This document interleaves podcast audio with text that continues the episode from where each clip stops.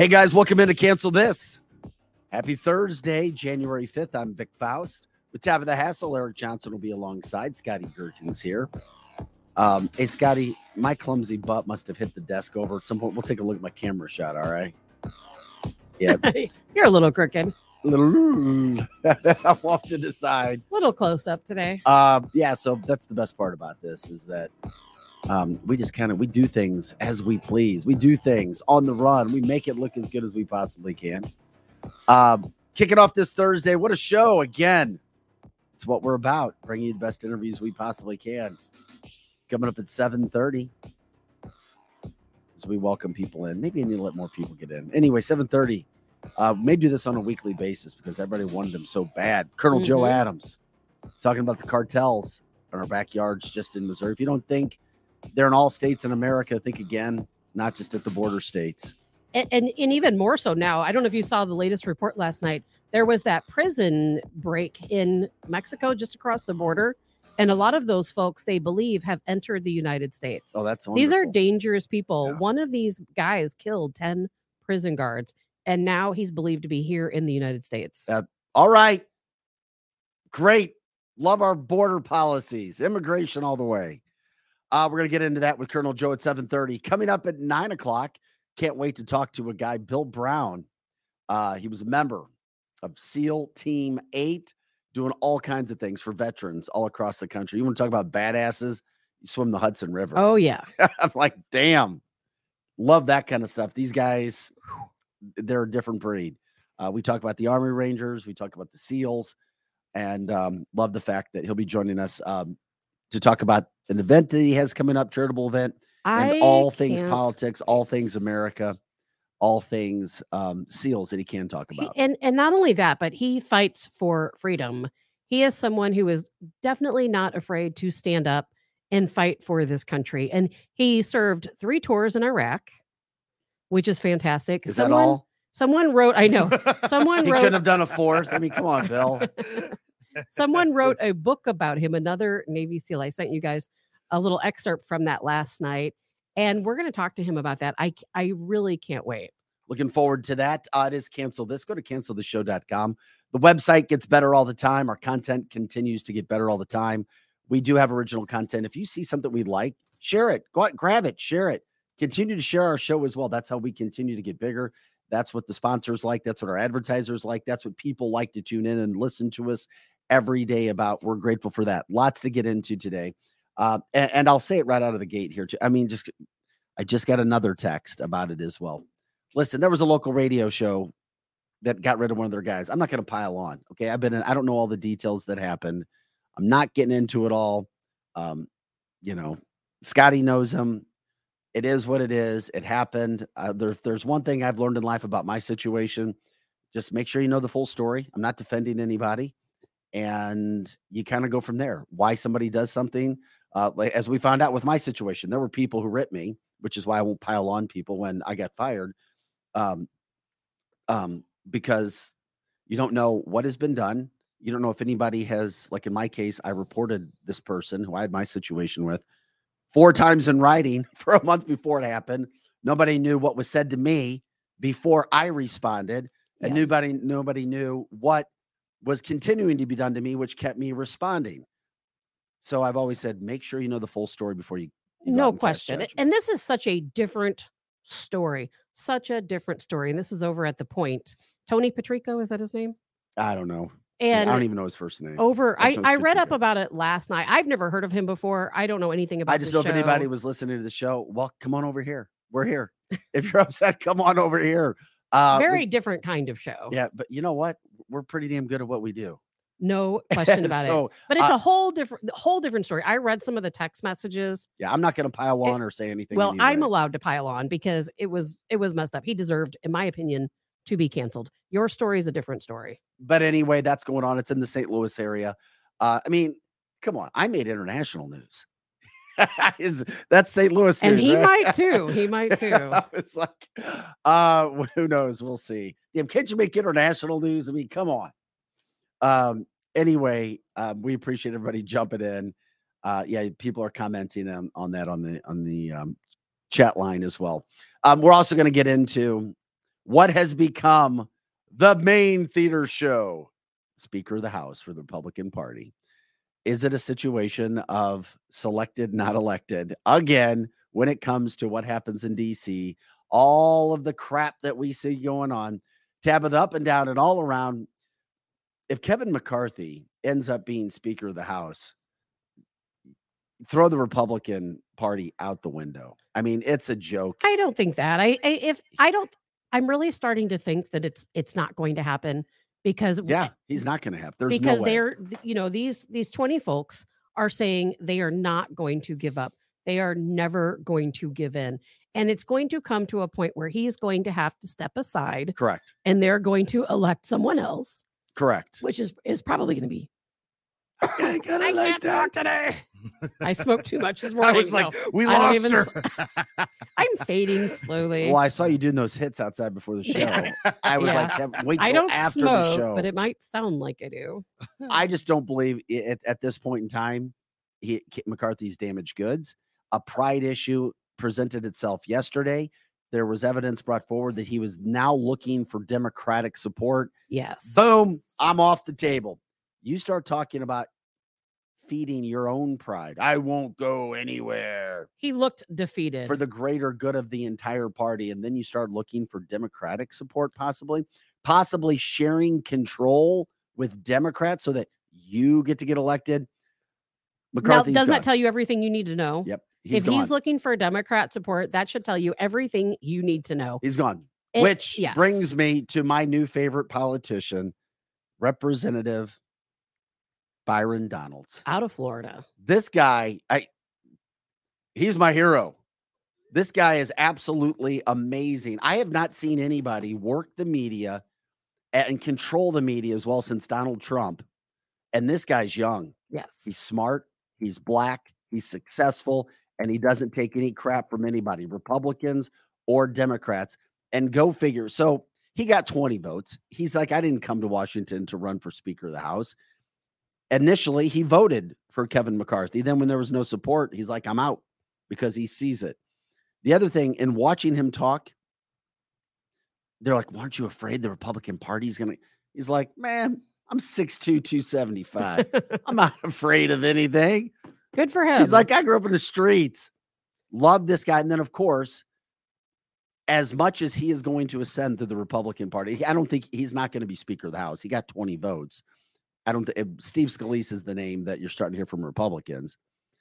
Byron Donalds doing what he can do as a Republican, speaking, and because he's starting to get some notoriety, because he's an intelligent black man who is conservative and sees the value of conservative principles and policies, guess who's coming after him? Cori Bush out of St. Louis, it who presents herself as an unintelligent, mean, nasty woman who wants freebies for everybody. How dare Cori Bush come out and rip him and call him a prop? She called him a prop, Tabitha. she said he he he stood for ra- racism, It- white supremacy. This is what we've talked about this on the show before. And absolutely so. shame on you if you're a black person ripping another black person who is intelligent, who is out there doing what they can, who presents themselves in a good way, who speaks correctly, and won't take any of your crap just because they have a different opinion of you. The sad thing is, we've also seen ultra white liberals rip black conservatives in a racist way and not get called out by Democratic blacks. It's sad. It's really sad. Byron Donald is your worst nightmare because he will ascend in some offices and he knows how to play the game already. A successful businessman, a guy who said, you know what, I'm not going to sit back and accept what society is telling me, a la Mark Kaysen at Cardinal Ritter, who says, yeah, I tell all my students that they're oppressed and they should feel oppressed. Yeah, Byron Donalds, I, I love this guy. Now, are you- Absolutely amazing. Does this mean you're changing your position from yesterday? in regards to what? Well, yesterday we had a pretty heated debate in the morning, and you were very much against these 20 Republicans coming out and and Oh, the party blowed up. It's blown voting up. for McCarthy. Yeah, it's it was but blown don't you up. think we need to blow After it the up fourth- for change? Well, the well, here's the there's it's a comp. There's like four or five prongs of that. One, the fourth vote happened. The fifth vote happened. Republicans. My whole point was the Republicans look like a joke. They don't need to look like more of a joke. That happened with the fourth and fifth vote. So the twenty have just made everything look very stupid. So there you go. Fine, whatever. McCarthy looking for Democratic support. I was out. One, and he did that immediately. 100% out. The fact that he refuses to give in, you got two parties who are refusing. He needs to give in. him and the 20. They both need to give in. They should have given in. I both don't. I don't agree with that. I think that And- it's their constitutional right. They are allowed to And it's his and it's his right too. absolutely so. So there you go. So absolutely so. I got my ball. I'm taking my ball and I'm going home. but he That's the problem. The Republicans are a joke. Biden seen talking with Mitch McConnell yesterday, smiling in DC while this vote's going on inside. You want to talk about an absolute joke? That's the joke. Cori Bush, you're a joke for ripping, an absolute joke for ripping Byron Donalds. McCarthy, you're a joke for possibly being heard asking what it would take for maybe some Democratic support. What the hell's going on? well, I'm glad you woke up. They're all. F- I woke up. it took you a night, but you're you're you're you're Oh with it God. now. No, no, no. yeah, no, because no, no. you Yeah. It wasn't that I woke up. Something happened. Well, yesterday. exactly. But see, something was already happening before that. And- you just didn't see it. Now you finally see it. Now Well, you s- woke up to what was McCarthy- already going on. if McCarthy would have had a different presentation you didn't yesterday, see it doesn't mean it wasn't already happening. Well, he was already citing. Tabitha, you're the woman that says Margie Democrats. Taylor Greene is the best Republican in I didn't say. that. I said she's one I like. no, you. I asked you. You ripped. You. I said who's. I do like her. I'm not changing my mind. on and she's still backing the your favorite Republican. I didn't say she was my Stop. favorite. I did.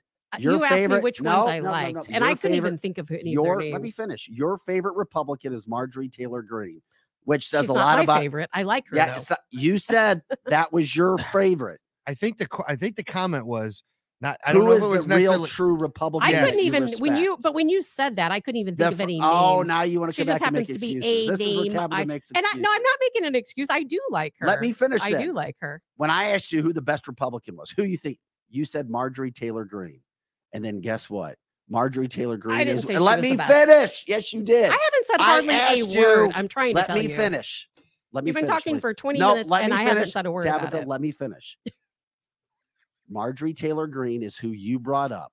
You don't want to. She is one of the people I like. You can't turn her mic on. Marjorie Taylor. When I asked you when you ripped Cruz and Hawley as not being true Republicans, I said, "Well, then who is the one that you think is the best Republican in Congress?" I And love you her. Said, and you said Marjorie Taylor Greene. Now let me just finish and make the point. Marjorie Taylor Greene. Thank you, Mary, for saying Vic needs to be able to talk. You're going to get your response. you said Marjorie Taylor Vic's been doing plenty of So talking. Marjorie Taylor some. Greene is Kevin McCarthy's number one or one of the top supporters for him. So when you tell me, have I seen the light? Have you seen the light? She's not one of the top Let supporters. you. Damn, she Kev. is. Let me finish. She's all about Kevin McCarthy, and you and you said she's the most true Republican, yet she votes McCarthy. So when are you going to wake up and understand that you don't know what you're talking Uh-oh, about? uh-oh. Because McCarthy has her support, and you say it's all Okay, a big mess. Let's backtrack. A, so we're all on the same team, let's but they're backtrack all a mess. so I can educate you a little bit Ugh. this morning. Uh, okay, A, whenever I said that the other day, I do like Marjorie Taylor Greene. I am not changing my mind. I think she speaks up for us anti-establishment folks. I think she does a phenomenal job for her constituents. We need someone like her, but you're speculating saying she's all about McCarthy. Just because she voted for him She's voting as speaker, that doesn't mean she's all about him. Yeah, And is. and and it she's and that doesn't That's the point. and that doesn't him. matter anyway. What matters to me is the fact that McCarthy has always been an establishment guy. He's, you know, you, you know when Pelosi. I agree with you. By the way, when he is establishment. Of course he is. And when Pelosi was speaker, and I'm sure you already know this, she did away with a rule they had as speaker. There has always been a little rule Correct. where if you had five no confidence votes, the speaker had to step down. Well, when Pelosi was office in off in office as speaker, she wanted full control. So she did away with that little rule so that five votes of no confidence couldn't remove her. Well, so McCarthy stepping into this role, our 20 amazing hero Republicans took him aside. And this started back in August. This isn't new. And they said, hey, we want to reinstate that rule. And we want, amongst other things they wanted, and they said, we want to reinstate that rule. If we have five votes of no confidence, we want to be able to remove the speaker. He said, absolutely not. Terrible mistake on. Absolutely not. And it's Yeah. it could cost him that amongst many things. It could cost him. He he can't after what he did yesterday. He can't be considered. He just can't be. I I'm with you, But and I'm glad we're on the same page Yeah, today. but it wasn't until what happened yesterday, not because I was trying to save the Republican Party's face. They're an absolute joke. Biden's mocking them, the media is mocking them, Republicans are mocking them, and the guy who wins the day is who I already said, Rep- Representative Byron Dan. and I Donalds. I know I love that guy. I didn't even I've never even heard of him. and leave it to St. Louis's own Cori Bush to start ripping him, basically calling him an Uncle Tom as a prop because he's an intelligent man, successful businessman, refused to accept what he was born into. And now he's in DC saying, Nobody's going to hurt me. I'm the man. And he wins the day. Nobody else wins. The 20 don't win. The Republican Party doesn't win. McCarthy doesn't win. I think in the end the twenty Representative do Byron win. Donald, Donalds is who wins. I think the twenty. I think they stood up for themselves. That's what we need. It's twenty today, forty next time, sixty the time after that, Well, let's and hope. that's how we win. right now there is no winner there there's no winner because at the end of the day it's about your team it's not about your own little nuances Little nuances. But it's that's seven- What, that's what Tabitha is. Is a little nuance. a little thorn she's she's she's on fire, man. This Seven- last this last couple days. I'm very passionate just a about this star. topic. well she doesn't like being having comments brought back up that she's married No. I love Marjorie Taylor Greene. I am not backtracking despite she was her vote. she was here. following mccarthy around yesterday like a little puppy dog if you see the video she's just like, Mm. please please let me play Yeah. let me play She well, She thinks that- Marjorie would have been more well spoken than Boebert was yesterday. I on agree with you on that. oh last Boebert was actually good yesterday. I watched her speech yesterday on the floor. She was outstanding. I heard she was a Oh, little cuckoo last night on She got Hannity. crazy. Like Yeah. it was almost unlistenable. it, a- it it's a long wasn't good. She- It wasn't. was not a good. good look for her at all. She should have being from allowed him to Colorado, she probably should have taken a gummy right before she went on. Hannity. Just a corner. it's one of her state's products. Just come on, come on, somebody give that woman a gummy. It did remind me of all of us when I saw that. Her and Hannity both talking over each other, both trying to make their point at the same time. 200 people, 201 people want McCarthy. 201. Keep that in mind. We, we keep talking about the 20. That's great. There's 20 guys.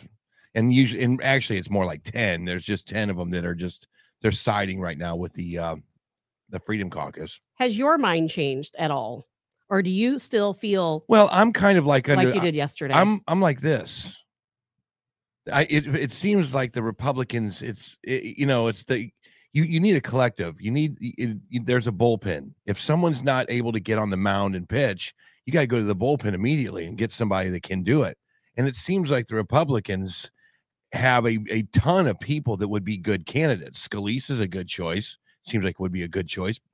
They all seem like they would be good choices. If you don't trust if there's a trust factor between a faction of your your party and one guy and you can get a coalition of everybody to vote for one person and they're all going to do the same thing they're all their issues are the same border is going to be the same uh term limits that's an interesting one that seems like they could come to a, an agreement on that but they're not but- coming to an agreement. And, and that's why we're in the position that we're in. Because I went through a list last night, Eric, of all the things that these 20 Republican House members want.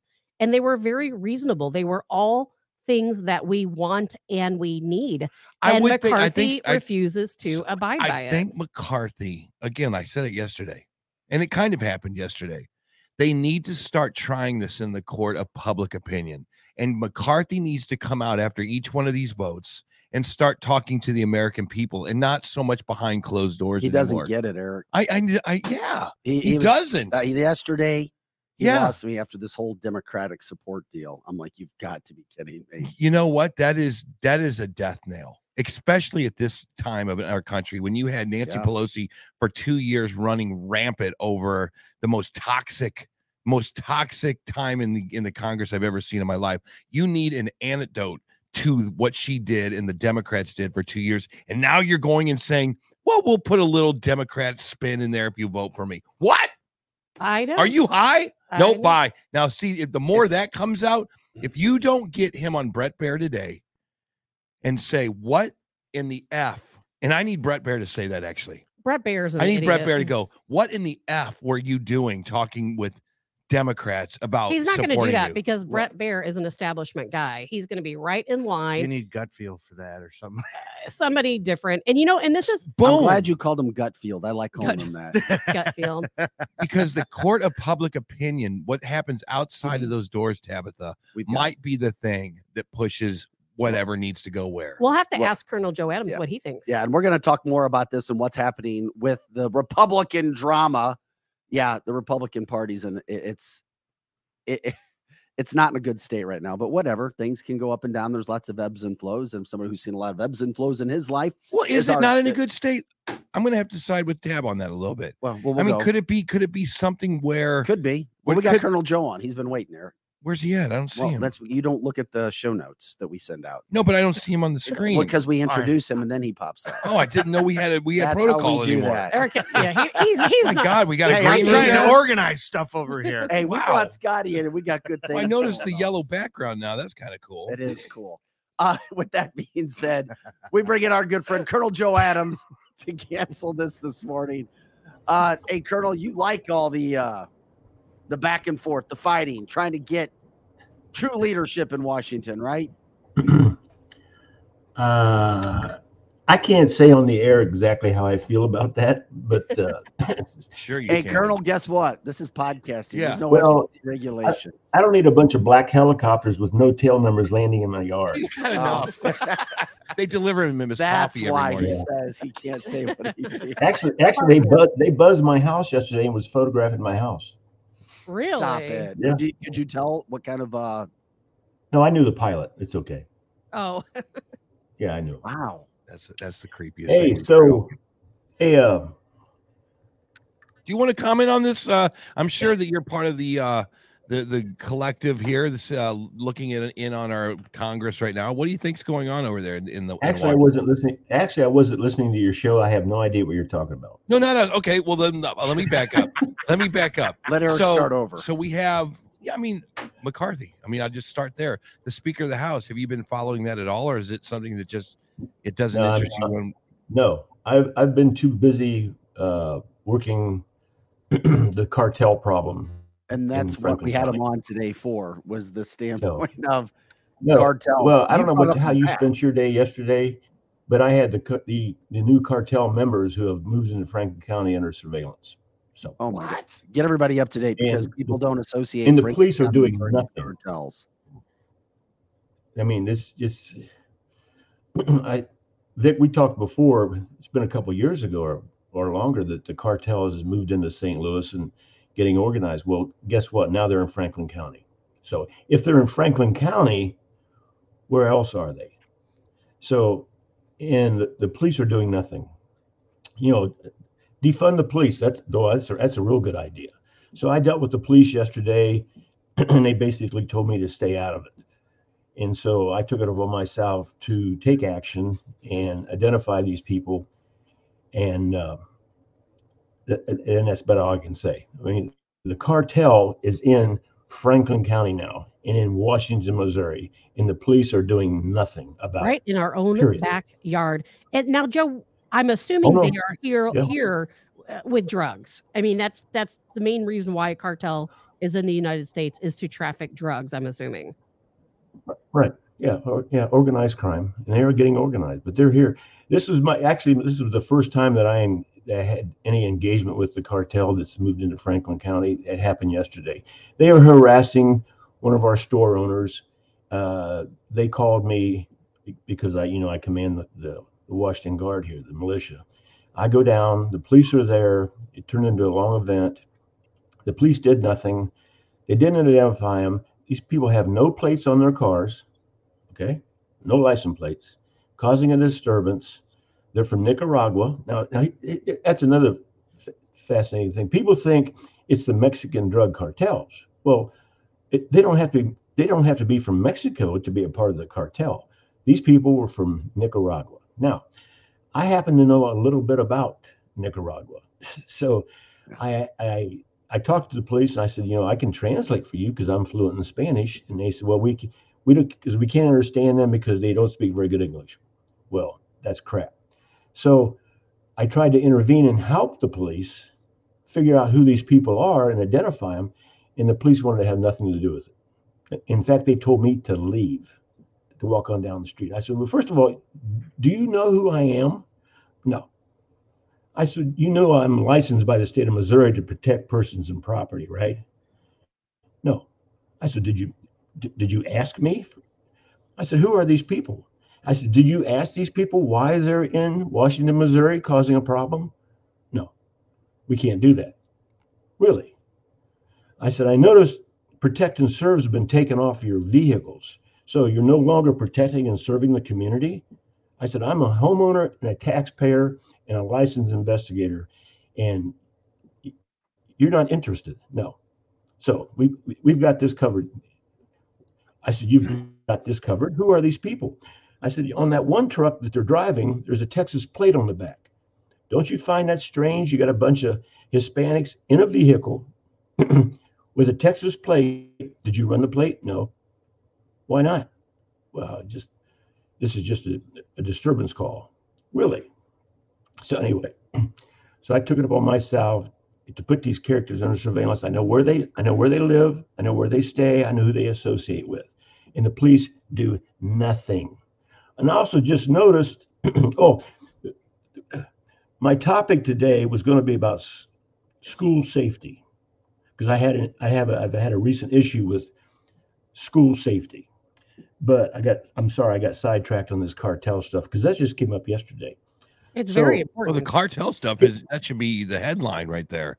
And the the thing before you go to the school safety thing is so you if you can't do anything with the police right there, first of all, I would say that everybody should call Franklin County Police and ask them about the incident. For everybody listening Great to this point, show Eric. should call up the police and say what the hell is going on. If that gets nowhere, then the local media should get involved and that should be brought to the attention of two, four, and five, or us or whoever, and start to say Franklin County, it sounds like um, is condoning cartel traffic down there. Um, so it's like when I talk to the police, though, in every jurisdiction, and I'm in constant contact with the police, they all say the same thing. There's nothing we can do. There's nothing we can do. What would you like to see? your there's nothing we can What do. would you like to see the police do, Colonel? Again, uh, It's not a trick question. well, when I asked the police officer recently, if you have a knife wielding suspect outsider in a school, would you draw your gun and shoot him? And they couldn't answer that. And so that's why I started investigating school safety in the area and come up with some answers to my questions that were unbelievable. So can I get into that about school safety? sure. the cartel the cartel is a, is a problem that's coming down the road and it's already here school safety so i had some concerned parents come to me and say would you talk to our school board about school safety no not this is not in washington this is another county and i said yeah sure I'll, I'll do that for you because they have students in those schools so i go meet before the school board which consisted of three people uh, the superintendent and the resource officer.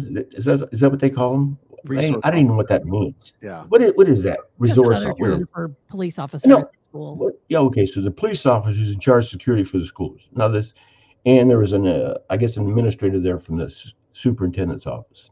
And I said, I've got some questions. How many police officers do you have or security personnel on campus? One. One. I said, well, how many campuses do you have? Four. So obviously this man can be in four places at one time. You have one officer. Yes. Joe, Now, what I Rockwood School Oh. District, the largest in the state. I think they have like 17 campuses. We were talking to Ty Dennis about this. He's their head. I think he said there's two of them covering 17 campuses. I said, so, okay, but I had done some research on this system, the school system before I got there. And so I already, already you never ask questions that you already don't know the answers for. So I know what this resource officer or whatever he is, the security guy, I know what he makes a year. So that is their entire budget to protect four campuses. Now I know how many students they have. Okay. So I did the math. So based on their budget to protect these students, it comes down to $19.95 a year to protect a child. $19.95. That's it. So I asked the, I asked the police officer, I said, uh, what would you do if you had a knife wielding outsider inside a school? Would you draw your weapon and shoot him? Well, I, I don't know. I would have to analyze the situation. What's to analyze? What, what, what, you, ever heard of Uvalde down in Texas where all them children were slaughtered? Yeah. Think about the horrors that these young children had to suffer in her final moments. They heard them children screaming and they did nothing. Nothing. So what is that's the just- current what's the current threat that you see down there? Do you have like No, intelligence or something, or is it just is it they're not Yeah. prepared? no. They keep telling me the same thing. There's nothing we can do. Really. Nothing we can do. Well, send me in. I mean, there's nothing we can do. $19. This school system that I interviewed spends $19.95 per student per year for security. Now, that's really sad. That's It- it really is sad. sad. And Joe, Oh, you know, the that- Biden administration, they want to remove resource officers from schools. Yep. They're they, backtracking. They, want to remove them. but the, the Biden administration likes school shootings. They do. These are They yeah, evil, they make a lot of money evil- on school shootings. Yeah, these are these are evil people. We have we have elected officials who are evil. They like it because one every time there's a school shooting or any kind of shooting whatsoever, it puts one notch on their belt to get rid of our guns. Yes. Law-abiding citizens defending their families, protecting themselves against the tyrannical governments, and they like it. Is this something that's Oh. starting to come into your backyard that you've seen in other parts of the country that you're like, oh my God, this is finally in Franklin County. It's in Washington, Missouri. Is it something that's new to that area? Or What is it cartel what is going in on? Franklin What are you talking about, Eric? No, I'm just saying, I mean, it seems to me like I don't remember that's- hearing oh, there's no there's no threats Eric. to any school districts around my house. And I'm just wondering There's if- Eric, hey. Eric, Oh. listen, listen to this. So I asked the superintendent, I said, You're kidding me. $19.95. And I said, Are your teachers allowed to carry concealed weapons if they're qualified and trained? Oh, no, can't do that. I go, Why not? Other districts do it. Oh, because our insurance company won't allow it. Oh, So you got some desk jockey in some other state sitting there in a suit telling you you cannot protect your children because of the amount of insurance you have. So they've put a price tag on our children based on budget, and that's ridiculous. That's Glenn ridiculous. says instead of You know, sending billions look, to uh, it- Ukraine, it- we could have funded security protection for every school in Sure. America. That's right. Right. Yeah. Yeah. So th- I Shows mean, where our this- priorities are. Well, I, I came up with a new term, and I invented this. In in in my the fact checkers out there, do not fact check my new term, because I come up the other morning and I- get up at three o'clock in the morning and I'm doing my little ramping and raving, and developing my intel my intelligence network, and because of the time difference between here and Ukraine, it's you know, so societal suicide. We this is a new term that i just developed is called societal suicide. Hmm. we are committing societal suicide. Now there's no such phrase. I just made it up like so i i thought well wait a minute just because i'm so smart let me let me uh, let me google that do not google societal suicide and here's why suicide hotline will call you back. Really? Do not, do not. Oh yeah. I had it no really- I- idea. Oh, neither did I. Three happened. times. The term makes Three sense, times. but it couldn't it be more societal murder?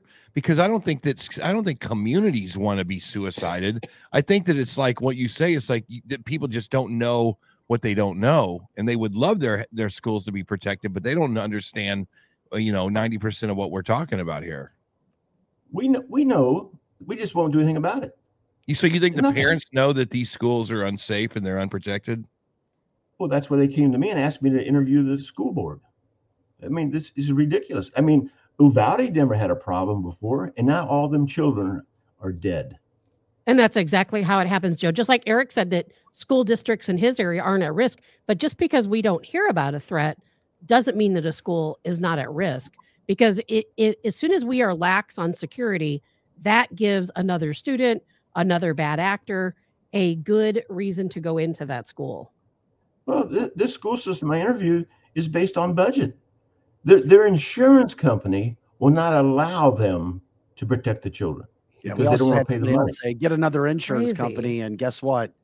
It, it, it- you're not going to have a lot more success with other insurance companies either. At least with my experience with No. insurance. companies. Colonel, Colonel, do you think that people are reaching out to the Washington militia because now that police officers aren't doing anything, because school boards aren't doing anything? So you, they're literally diverting phone calls from people that used to take care of these problems over to you. Is that is that starting to happen?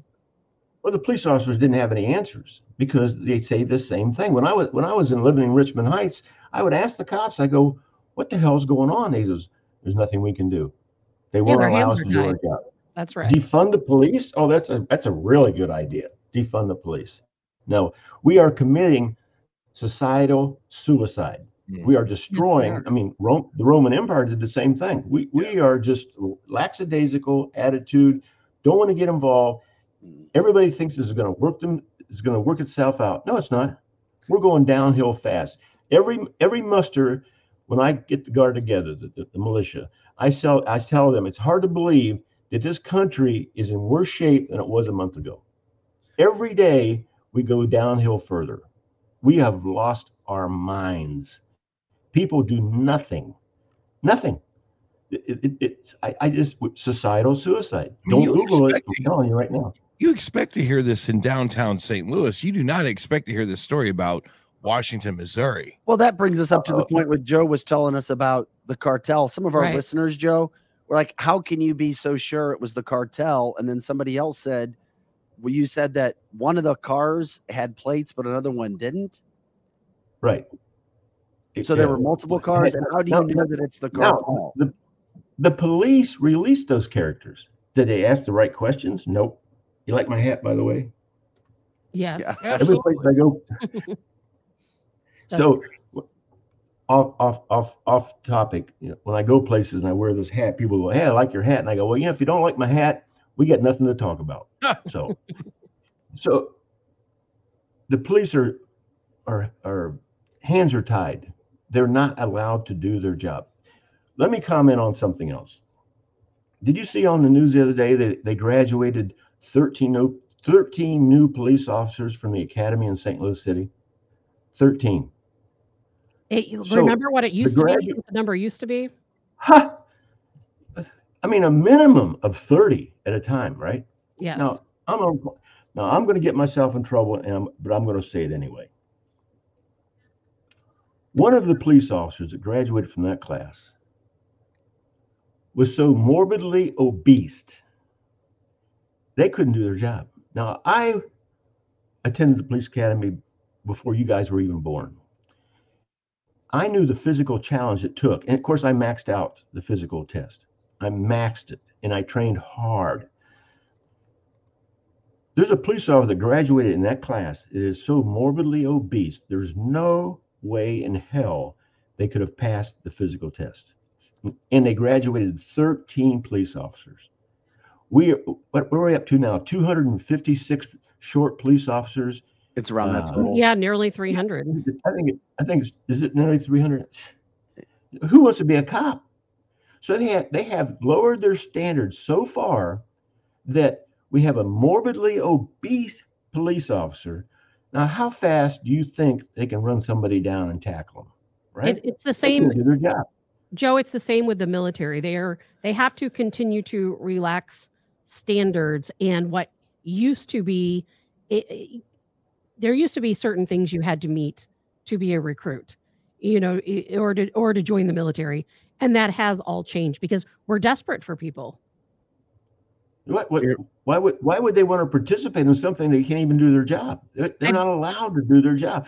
I look, nobody respects the police more than I do, but they are just their their hands are tied. The and it, and it starts at the top. Now, so wh- who's making these calls that they can't do anything? These police officers, when they had the cartel on the side of the road, and of course I showed up because the public called me and said, "Oh, by the way, we got some problems out here." Okay, I'll take care of it. The cops did nothing. Okay, let me But ask Joe, you I have to ask it again. The same person's asking me again. They're like, Joe, how do you know it's the cartel? Somebody's Good question. continues to say he's avoiding the question. He's avoiding the question. If that's something you can't talk about, that's fine. I get it. No, no, no. Look, look. You, Vic, you've known me for years. Tabitha, you know who I am. Eric, I don't know you. Okay, so What scares me? 53, 53, 50, shut up, Eric. 53 years in the intelligence industry. People have paid me a fortune over the years for my opinion. And the people I protected, they were trying to kill. All right. And I protected some people in strange countries, exotic places. These people are cartel. Oh, oh So let me ask you a question. Why are eight Nicaraguans in downtown Washington causing a disturbance? Really? They're not down here to, to tour the historic sites. This is cartel. Listen to me. This is cartel. They weren't And the there trying to join your militia, were they? No, they were not. and when I told them that who I was, they couldn't believe it. Because when I before as, as I was leaving the house and I told my wife where I was going, that we got a problem. We got we got we got some people downtown causing problems. Yeah. So I go into my museum and I grab Adolfo Calero's hat, Hmm. which I have. Okay. Former president and the leader of the Contra rebels. And put it on. And it says Fuerza Democrática de Nicaragua. Okay. FDN. When those guys saw that hat, they put two and two together. And when I started speaking to them in Spanish, they they didn't know what to say. All of a sudden, they you know, left that. if you think they're a threat. look, I'm I'm telling you, the cartels here, 53 years experience in the intelligence industry. I know these characters. They're here. And it makes That's sense why why they're in here. Is it possible that they that the local police now that I'm I have no idea what I'm talking about, but is it possible that the local police are like, uh, we have no jurisdiction here. It's probably better that you just move along because they know that they there is an agency that's on them already that's maybe investigating them that's behind No. the scenes. It's like, look, we, we got this covered. No. Don't worry about it. And did you get that feeling at all? Nobody's investigating anybody. No, they just they they were more concerned about me leaving than they were these characters. Now, wait a minute. If I pulled up with a car with no plates and didn't speak English, wouldn't wouldn't they continue the questioning about who these characters are? But what I said, did you? I asked the cops. I said, did you ask them why are they here? No, we can't do that. Really? Now you tell me to walk on down the street and mind my own business, but you're telling me you can't ask these people who they are, where they came from. I said, did you did you run that plate on the back of that one truck from Texas? No. Why not? How you did you run the VIN number? No. Why not? Well, we can't do that. We So what's the next step in all this? Because this is interesting. Uh, nobody wants cartel members within any hundred mile radius of St. Louis proper. That's for sure. And is there anything that you can do from this point forward? Is this a PR thing that you guys have, a marketing thing to get the word out? Hey, there's cartel guys in our backyard. What's the next step? But for you Eric, guys? guess what? The cartel for the drugs have been in St. Louis for well over a decade. Well, Well identify them and Just point them not out. in you know? Washington, Missouri, which mm. means they're relocating out further What? into areas where Yeah. where, peop- where we live. Well, why why wouldn't they go to urban America? It's Right. so, it's a it's a soft target. This is a soft target. People don't realize this. They can get away with murder here. It's a soft target. And I, when I talked to the vendor, the, the shopkeeper, he said, "Uh oh, we got a problem. Who are these people?" I go, "Well, don't ask the police because the police don't care." Now you're Because you're you're you are locked into your buddies in the in the intelligence world, I guess. Do you ever have a chance to talk to them and say, "Hey, I found out some stuff. Can you give me a little info?" Well, this just happened yesterday. This, this is a whole new development. This is the first time the cartel has surfaced in Franklin County, visibly surfaced. So, where this is going to go, I, I have no idea. Mm-hmm. But Joe, before the before we reason, go ahead. I mean, I mean, the reason that I started the militia here in Franklin County is because I see this coming.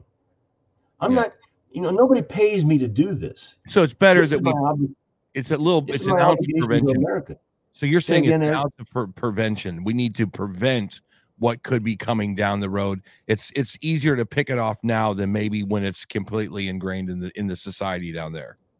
We need to let our police officers do their job no and question. get qualified people. I mean, the two most underpaid people in the world, other than Tabitha and, and Vic, are police officers and our teachers.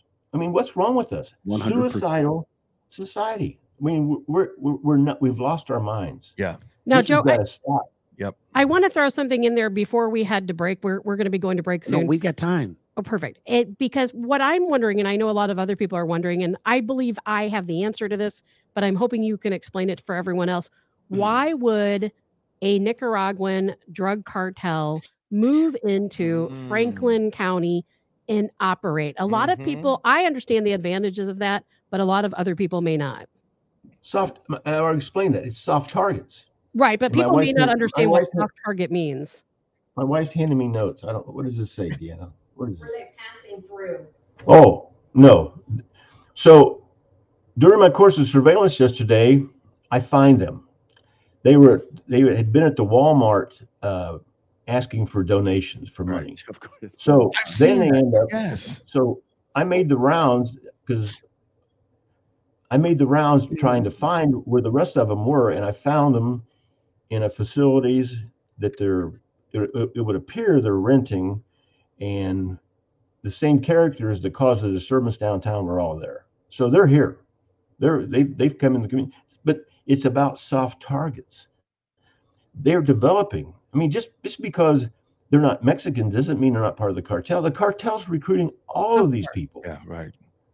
Of course. This And- is and- organized crime. And they know the police is- aren't going to do anything. They have plenty of land out there to take over. It's a central location in the Midwest, you know, very close to major interstates, very easy, you know, interstate for drug trafficking or sex trafficking for that matter.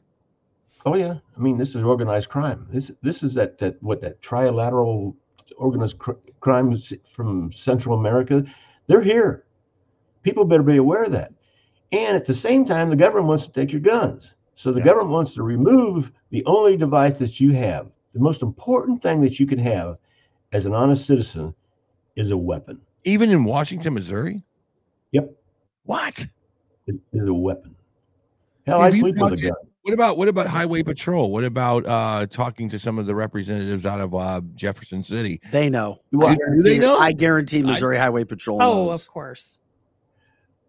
Uh, there is some conversation about organizing a state militia, uh, a legitimate state militia, and I do know I'm on the short list to command the state militia. Via I the governor's office? Is that uh through uh Parson? I'm on the short list. So, and and do do I want the job? No, no, I don't want the job. If I have to do the job, I'll do it. It's they're probably going to end up appointing a person that uh, maybe is more politically correct than I am.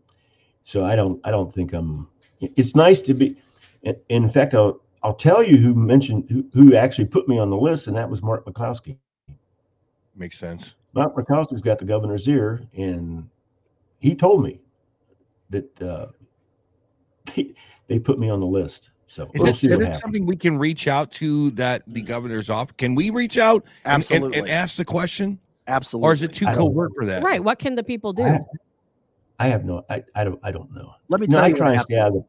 My, my political statement is on my hat, and that's about as far as I go. Let me tell you how this works. I worked in local news for 24 years. Here how here's how you get things done, or at least bring things at the more mainstream.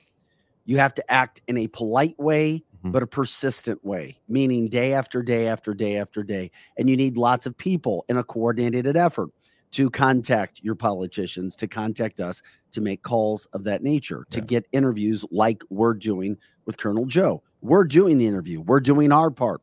We're trying to keep everybody one step ahead, which is what this show has always been about, not just regurgitating what you hear on a national scene. And if there's one thing Yeah, I know about Joe, and a lot of people may not know about Joe, the last thing he wants to do is be in a situation like this. Joe has had a career of training armies to deal with governments to get people going. Does that mean Joe continues to still want to do this?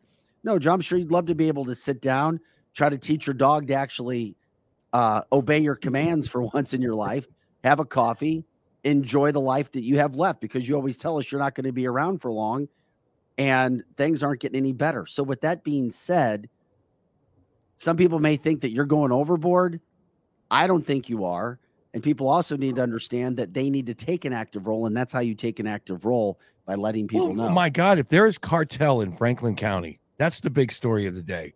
If there's is there's cartel, like Tabitha said, sex trafficking and drugs, those are the two big boys. There's Then there's cartel in Columbia, Missouri. Then, at least Every major city in America. has what about. St. Charles? Is there is there um Yes. is there cartel in St. Charles, Yes. Colonel? Ab- abs- absolutely. Is there really? I didn't know that. That's news to me. Absolutely. Absolutely. let me, let me, let me tell you about the, okay. There's people. This there. is another, There's money to be made hear- with drugs. Active hear- cartel. Eric, like, look at Eric. Look at the fentanyl problem. Highway there's a- 70 a- here, right through St. Charles. there's another, there's another topic that we should address before you kick me off the air. Okay. Gun shows. Gun shows. Gun shows. Now, this is, it's, it's hard to say that a gun show is a family event because you mentioned guns. Gun show, I've been going to gun shows for 50 years. All right. The gun shows have changed. Have changed. Every gun show I go to now with my friends, there is an altercation, physical altercation, fights break out. Did you just see what happened in Kentucky? Where the, a gunfight broke out at the gun show, and they've banned now the, the gun shows in, in that town? That's crazy. the element, the, the criminal element. So I was part of a sting operation with ATF that stopped gun trafficking to North County and St. Louis. And I take credit for it. I don't care. People can know. When I found out who was running guns to North County to the gangbangers, I went to the ATF. Eventually, the ATF took them off. We stopped it. These guys bragged about selling guns to criminals. Well, I, I'm not going to. I'm not going to put up with that. I mean, that's just sacrilegious. So the gun show atmosphere has changed.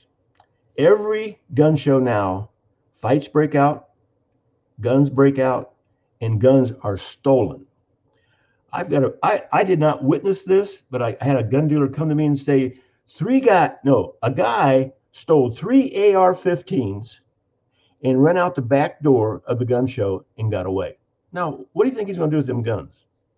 Every gun show, there's thefts now. People come in, cause diversions, and steal guns. We got a problem. That's a big problem. So, oh no, this this is the criminal element now has entered the gun shows on our stealing guns, right and left. Every how, show. how do we how do we fix that? I assume that we have to hire security I to I have I have the solution. I have the solution. I have the solution, and I'm, im- I'm implementing it in March. The last time I did your show, I talked about February. There's an incident. Ha- there's there's something coming in, Yeah. in February, I remember. and, and now it's not going to be in February. It's going to be in March. And uh, I'll, I'll if you want to be back on your show, I'll announce that. Yes. a Can you week give us a pri- little? week, a week, a week prior to the show? No, oh, no, I'm putting a stop to this gun theft. I'm putting a stop to it. Period. Yeah, we're That's talking about not having Joe on on a regular basis right now because I know a lot of That's, people. that's not going to happen in Franklin County. You know, I'm going to do what I have to do. I'm not, I'm not out here. I'm not out here. I'm not out here playing wet towels. Okay, this is serious. My AKA wife. grab ass, Eric. I, I got you. man. No, I'm not. I'm not. I'm not playing wet towels. I've had it. That's it. I'm the line in the the- sand. And if you Period. can clean, if you if there if that's going on in Franklin County, you there's hope to clean it up all over the place. You could serve as a If you have a Joe in Exactly. every county, well, but see, you don't. you don't have a Joe in every county. and that's why he moved to Washington County Yeah. to take care of his family, take care of the folks out there, and it- you know the, hmm. he'll be stretching himself pretty thin if he's working around the country. No, I- I had I had to develop a defensive posture. When I and you know where I lived, I lived in one of the most exclusive houses in St. Louis. And when Ferguson blew up, who did they all come to to protect the community? Me, and I did. And, and in my subdivision that I lived in, scathed any kind of problems because of what I did. I brought my team in, secured the community. Um, uh, the police come to my house during Ferguson and said, uh, "We understand that you're you're taking care of this community." I go, "That's right." And they go, "Thank you. We have one less problem to deal with. Take care of it." I go, "I got this." It seems The like it's not Service- politic. It's some, don't do you feel like it's not Service- politically, it's not politically correct anymore? Say again. No, I'm just wondering, does it seem like it's not politically correct to protect yourself? You know, because you bring up Right. Ferguson and you're like, okay, well, I'm going to be bringing out the big guns myself to protect this community. Doesn't it feel Mhm. like it's not politically correct to protect yourself? Well- like it's like it's oh, that's racist or that's something. It, they, they- there's a pushback against it. Oh, during the Obama administration, when I was working with Border Patrol, every time we had an engagement out there, the Border Patrol investigators would come up and say, "Hey, Colonel, we're sorry, but we're here to make a case on you. We're here to stop you." Hmm. I go, you got to be kidding me. He said, "We're just doing our job." What took place? Was there gun action? Was there firing? Did you detain them? Did you stop them during the northern travel? I mean, they sent an investigative team every time we engage the cartel to investigate me and how I handled the situation. That's a during Obama. Now- what Colonel calls societal oh, Yeah. suicide. Yep, Societal suicide. brutal. Don't do don't Google that. I'm telling you, do not Google societal You'll get a phone call from some Yeah. caseworker. No, no, yeah. Which No, is no, no, no. which I'm glad to hear that. That's a good thing because we have a lot of mental health problems and people who need help. So that I'm glad to hear that there's help like Yeah. that. that Eric, you- hey Eric, hey Eric. Yeah. You, you- you go ahead. You go ahead and Google it. You you- No, no, I'm fine, good but I'm. I'm feel I feel pretty good about myself right now. I don't need that that help. I want to come down there. I'm every time you get on the air with us, I'm, I'm just I'm- Eric, we're planning a shooting Oh, day with are we? Colonel Joe that we're going to videotape. nice. Scott, you, myself, Tab, we're taking a field trip. We're going to videotape a shooting Mhm. And uh, touring the grounds, if or whatever love it. Colonel will let us show with the militia. Uh, you know how I spent yesterday evening after I got off surveillance on the cartel? I came home and started up my tank. I wanted to make sure everything was I proper. smell a diesel So in the my morning. like, I love it. What are you doing in the garage? I said, I'm warming up the tank. She goes, Uh oh, uh oh. Why are you warming up the tank? Yeah, I said, For the appropriate reason. yeah.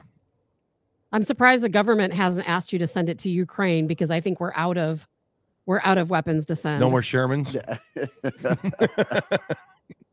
So, so, so, social suicide, I'm telling you. yeah. Uh, Colonel, we appreciate you taking time to join us again this morning. We are going to make this more of a regular thing. You have a lot of fans. We appreciate you uh, letting us know about what you see happening in Franklin County. Um, I know that uh, nobody knows more about what the cartel is than you in this country after you worked the border for 12 years. We didn't tell people, if they're new listeners and viewers, that uh, you were part of the best force the country's ever had at the border Yeah. for 12 years, Yep, yep. saving thousands and thousands of women's lives, kids' lives being trafficked, trafficked, and of Yeah. course had a million dollar hit on your head from the cartels at one point in time. And Colonel, I Yeah, ask you this question right now because I've had a two texts now.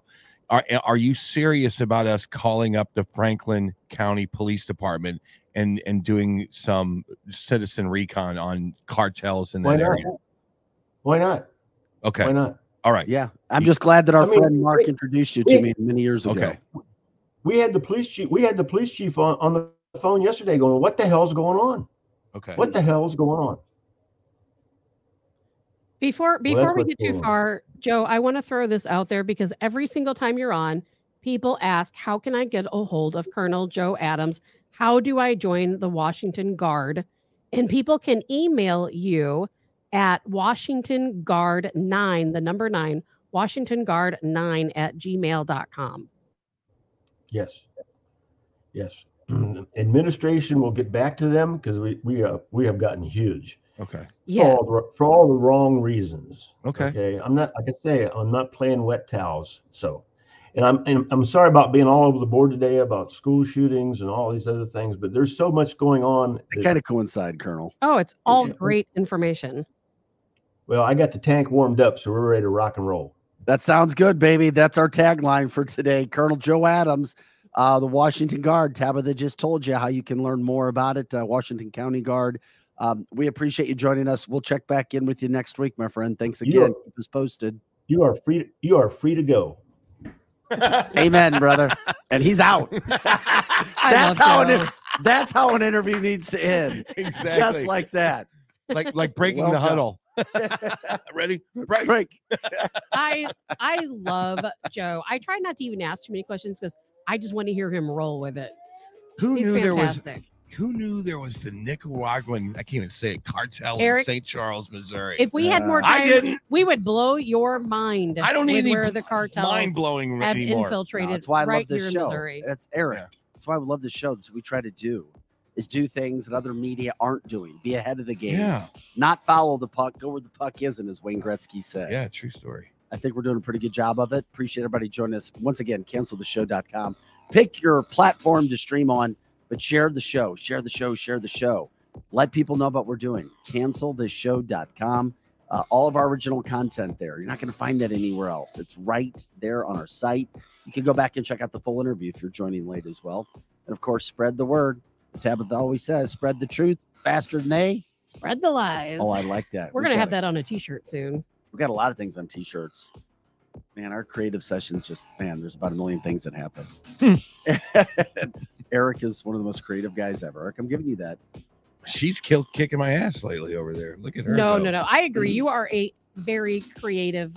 Eric really is. He really Eric, it's it's it's our day to like compliment you and Go throw on. compliments Go all on. over. It's Eric's day. Oh, stop. Go You're on. a sweet man. You look great in a wig. And hey, Were you at Walgreens last night? I wasn't. Oh, I thought for What? sure I saw you In at a No, wig? that, Walgreens. that was Kevin Bacon. I'm glad it wasn't you because I was going to sneak up behind this guy in the parking lot. Thank God I didn't do it. oh, we'd have another Tabitha drama. I know hassle it would story. be amazing. Damn it. Look just like you. Um, hey, this great show continues on. Uh, coming up at the end of our, eh, it's, eh, probably the start of the nine o'clock hour. Bill Brown, former member of SEAL Team Eight, joining us. Want to talk about a veteran, a hero, just as we talk about Colonel Joe Adams. What this guy's doing to raise money for veterans is unmatched. As Tabitha says, he fights for freedom, whatever that means. I think I get the gist. We'll talk to him, or you won't want to miss that interview. But we got a passionate start to the show this morning. We're going to go back to that as well. What the hell's going on with Republicans in the Yeah. House? Who's the next speaker going to be? Does it matter? Is everything already taken care of? Uh, Pope Benedict's funerals today as well. And I'm sorry, I just I'm so damn angry at Cori Bush. I'm finally letting loose on it for her ripping a successful representative in Congress, Byron Donalds, calling him a prop because he's black, successful, intelligent. Oh, and by the way, he doesn't agree with Cori, so Cori's going to rip him. It, it is disrespectful. I mean, There's no decorum. more needs to be brought against Cori Bush for being this. I mean, it, it's it's despicable, despicable behavior, and others who agree with Cori Bush and saying the same thing against him, and that's what's racist and prejudiced. She's sad, racist. sad, sad. Just because Byron Donalds is the new star on the Republican Party, happens to be a black man, has nothing to do with his color of his skin. He Makes- could win this thing. who knows? He could win this I thing, like the guy. He could win this thing. We're gonna take a quick break. Come back. Let's have some fun. Uncancel this. Eric Johnson, Tabitha Hess, Vic Faust, Scotty Gherkin on the boards and the music. I love this music, Scott. It's that gets me going. I love it.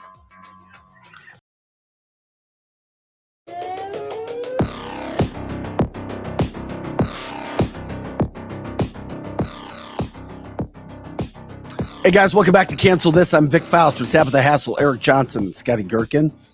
CancelTheShow.com. Once again, CancelTheShow.com. We love the fact that you watch, and it doesn't matter what platform you're on, but we would really like you to follow and like us on YouTube and Rumble if you're a Facebook person, and vice versa, so that we get you on all the platforms. And when you share the show, share it. Share it on all the platforms. That's how we continue to get as big as we possibly can, bringing you the best stories that we try to do, being ahead of the game, sharing the truth faster than they spread the lies, as Tabitha likes Yeah, to it's, say. it's, it's That's right. this is a this media. So I've always been fascinating with broadcasting, but this medium is is going to be huge. Look at me, I sound like a, I'm really old now, but you're going to be able to see, hear us in your car in the push of a button pretty soon. Yeah. I've seen the technology. XM and Sirius is coming out with this thing for podcasters for podcasting, and basically you hit a button, you search it, and boom, you're listening to us in the radio. And that is that's awesome. That means terrestrial radio. We always talk about, Dead. we always talk about terrestrial radio, what comes over the airwaves, it being dead. I'm like, eh, I don't know about that. It's people, a lot of people I've been still in telling their you cars. this. I've been telling you this Yeah. for a while. but but apparently there's you know there's new manufacturers coming out with these radios. They're like, you know, yeah, fine, you can have terrestrial radio, radio all you want, but you know, Well, we shouldn't say it's dead. We should just say there's another option that can compete with it. Yeah. Correct. Right. God, when I came up, when I came up through the ranks, I was at this place called KGRAM, Seattle, Washington, Sports Talk Radio, and you would have three hundred thousand people a day listening to your damn show. Those that audience is gone. Yeah, it was the same thing with local TV as I talked Gone. about as well. yeah. Everything's changing. Um, but I'm glad we're doing what we're doing, and we're glad that you guys continue to share the show. Hey, coming up at nine o'clock, we're going to talk with Bill Brown, former member of SEAL Team Eight.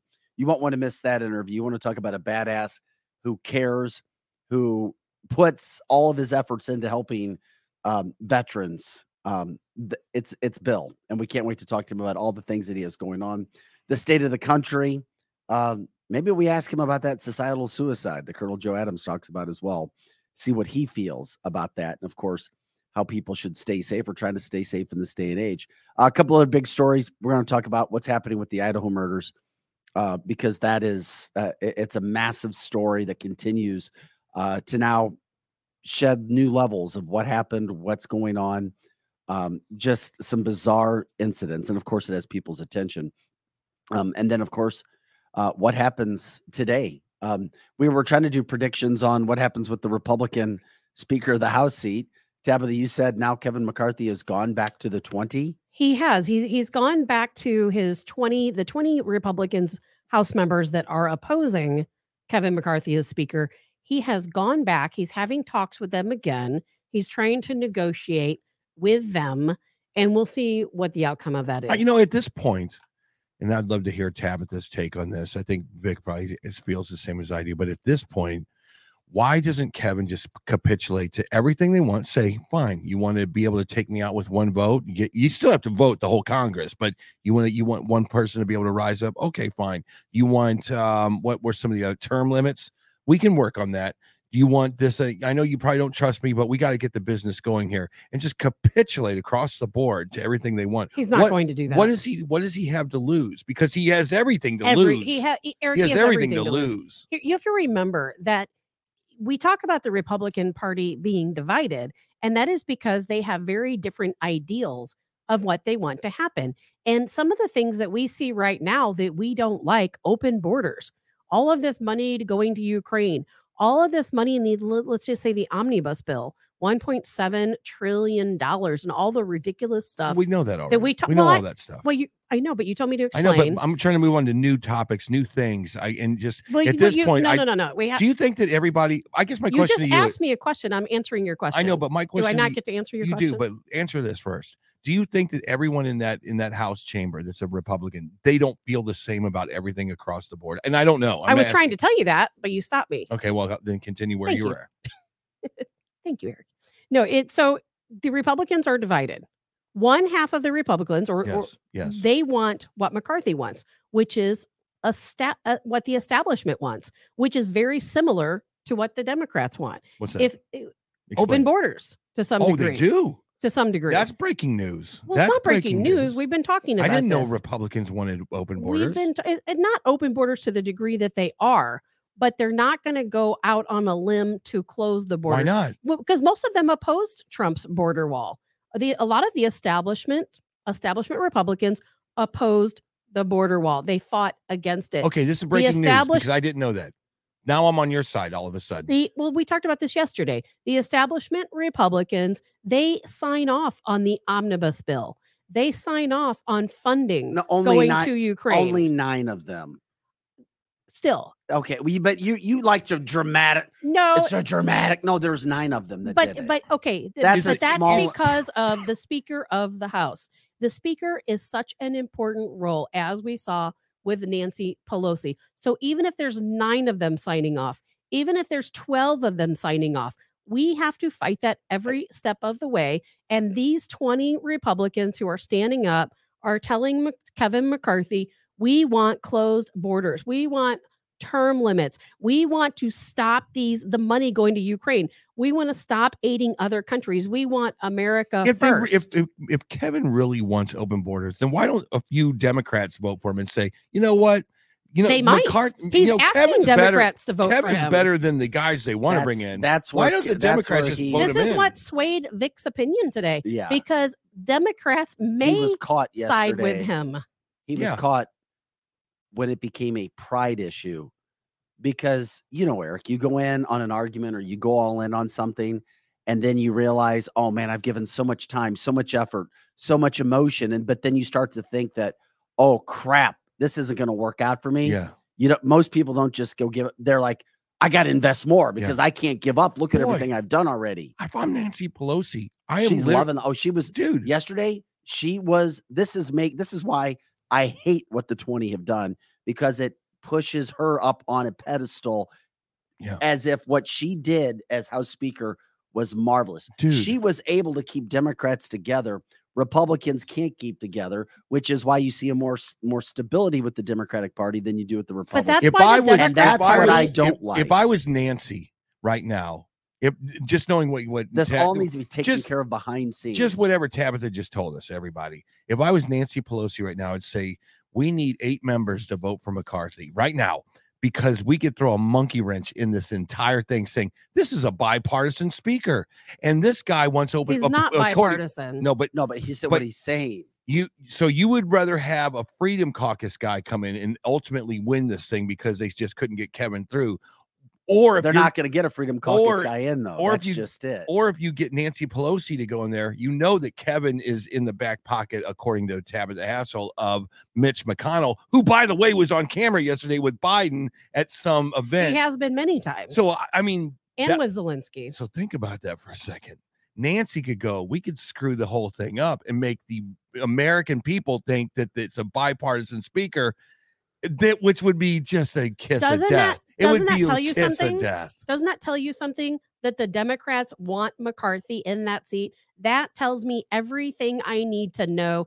And Vic, to your point, remember yesterday when I explained to you guys what happened to the Democrat Party? It's easy to say, yes, they are united and they've had a put up a united front. But in the meantime, they lost their party. Under Pelosi's watch, the Democrats lost their party. Oh my now God. That's a good they are the progressive liberal party. They are no longer the Democrat party. Democrats i wouldn't go no longer have a home. i wouldn't go that far Ask a blue dog Democrat, old school Democrat. The Democrat Party is completely changed. No, because All if you ask the squad, if you ask the squad, on, hold on, Tabitha, hold on, the squad doesn't feel as if they're getting. We don't, I A don't lot have of to what- ask. No, The the squad. squad will tell you they're not getting what they want. I see. They're they're allowed voice. The total Democratic Party has not been lost. yes, it has. It's if it's been lost and the Republican Party's been lost, there's no I'm difference. I, let me respond to Facebook. I am not saying anything about this is what I want status quo. I'm not saying Yeah, I'm saying you uh, and I never said from that. a strategic point of view, correct. they're never going to get Jeffries through. That is never going to happen. Sorry. Period. And that's- Discussion over. That's But not going to happen. but you could see the the not the, not AOC, but you could see the more moderate faction of the Democrats voting for Kevin to get him through to know that he's willing to work on these infrastructure but he says things. he's not willing to work on it. Tabitha, That's why they're not voting for him because he said he's not willing to work on it. He's going back. is he's he willing to keep the border open? I don't know what Is all? You of the just now now now hold on. now. are. You're my professor over here. I'm listening to you uh, well, intently. if you I'm want to, trying to make. I'm trying to analyze this via what you say. Well, So I, would. I'm. which one is it? Does he I'm want the border open or not? Does he want the border open or not? border open or not? I don't know specifically what he wants. All I know is these 20 Republicans that stood up said, We proposed strict border security. We proposed term limits. We proposed all of these different things that we as Americans want. And I think the majority of Americans do want these things. And he said no. So this works two ways. The Democrats can't get Jeffries through. The Republicans can't get McCarthy through. Not yet. So so the the only second option so the option Democrats. so the only option for the entire house is to bring in someone who's more conservative than McCarthy. So why don't the Democrats just I- vote for him right? I'm that is the thing that's keep I, going in my I, mind right can now. I blow your mind too Go ahead. on something else? sure. Jeffries, who you speak of, this is awesome. You can't make this stuff up. Yeah. Jeffries was also a Democrat who questioned the election. Oh, but God. not for for not for Donald Trump though. No, no, exactly. No, but but many elections prior. I'm He- sure But that wondering- Stacey Abrams was a no. but that can't right. wondering if Yeah. the elections were actually legit, Back like if when voting Trump won, won, he questioned the election. He was an election denier back then. Yeah. It, you know, which is that blows my mind. It doesn't blow my mind because I, he probably knows, like the rest of us do, that elections are fraud. But Although he was on that- the wrong side of it. Yes, but you don't get it mainstream. Typically, But he did say that there was an issue with voting. So what you're saying, Tabitha, to break down, is that Kevin McCarthy pretty much ideologically thinks the same things as the Freedom caucus. he's a rhino. No, he doesn't. No, he's the opposite of the Freedom Caucus. The opposite of the Freedom so Caucus. he's the opposite of the Freedom caucus. These 20 Caucus. folks standing up are members. Some of them are members of the Freedom Caucus. He's the opposite. He's establishment. So if the Democrats came in, so the. Democrats came in and say, "We'll vote for you," but you're not going to do a committee on Hunter Biden. You're not going to do this that and the could rules happen. committee. That could you're not going to do term it could limits. happen. And by 12 o'clock today, we'll vote for you. it and- could legitimately happen. But That's th- now my mind's blown. There you go. before we get too far, I want to backtrack because I didn't get to finish what I was talking about with this okay. in regards to the Democrat Party. Yeah. Because Vic, you said the Democrat Party has not been lost. But let me remind No much, everyone. no, no more than the Republican Party's been lost. Okay, well, the Republican Party, it, it, it's always, for the most part, been establishment. The GOP has always been establishment. We are trying our hardest, trying our hardest to get folks like these Freedom Caucus House members into these bigger positions Yeah. so they can actually be America first. Trump changed things. Before Trump, it was all establishment. I'm going to go back to this. Well, Jay Saunders says, Tabitha, if you think t- the 20 are all about the people, you're fooling yourself. Well, that's what you can say, but that's how I feel. I'm going to go Yeah, back. And to if, this. and if, there- if you have I'm going to go back before this before you do, can I talk about Democrats for one second? Oh, Be- please. Because My favorite topic. when you were talking about Democrats, Vic, about their party not changing, I want everyone to remember I where didn't we say are it's not changing. as a country about their party being lost. Because right now the party's no more lost than the Republican in Party. schools across this country, we have little boys, big boys, going into girls' bathrooms, going into girls' locker rooms, playing on girls' sports. And if a school does not allow boys, some of these being 18 years old, going into school locker rooms, going into school bathrooms, they lose their Title IX funding. We have so many ridiculous, ridiculous far left liberal policies taking hold in this country. And that would have never happened under the old school Democrats. yeah, Democrats. that's well, that's Never one would that have example. But happened. there's Let me put it to also guys. things Many from examples. both parties, Tabitha, where you have to. This is what politics has become. You don't like it, but it's a reality, and you have to deal with it. What Here's ha- the problem: What has re- you have what have both Republicans parties done? having to accept things Okay. that you don't like because, once again, there are two parties. There's things that you you can't throw the baby out with the bathwater. I tell you this all the time. There are things you like. There are things you don't like. There are things you like with your party. There's things you don't like with your party. But it's all part of the freaking game that's put there. The rules have been put in place. I'm going to go back one more time. This is day two of class. The Democrats in the last election cycle, basically, there was the same thing. The squad was no different than the Freedom Caucus, no different. Everybody. Why in do the- you? What, hold what- on, let me don't no, understand. cl- turn your mic off because I got to I got to keep my my thoughts straight Keep because going. my OCD will go crazy. Um, you, here's the deal: the the Freedom Caucus or the uh, squad went in there, and everyone else in that room was blue dog Democrats from Ohio and uh, Illinois and Michigan and whatever.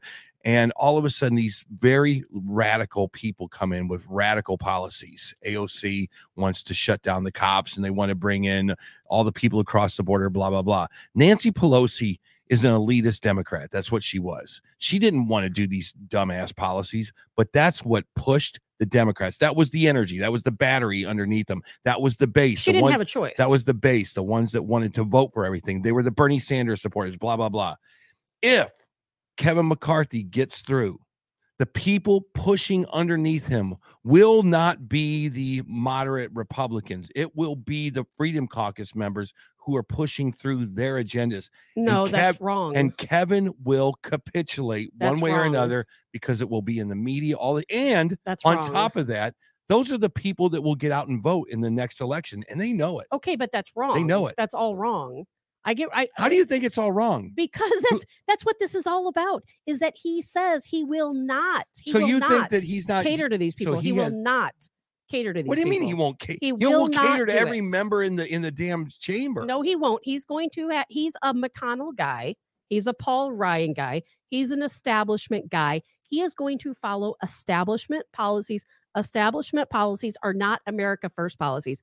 Uh, establishment policies are politician first policies. Well, They're not about me, America. He showed me his pride yesterday, Eric, and I can't imagine this guy's going to forget the embarrassment he has felt at the hands if of that this if team. what you said is true, Vic, if you hear if there is a open this guy mic, has been so there was an open mic that said what Yeah, what Uh, happened? Him their word got back out that he was looking for Demo- the possibility of Democratic support to make this happen. That's a death nail.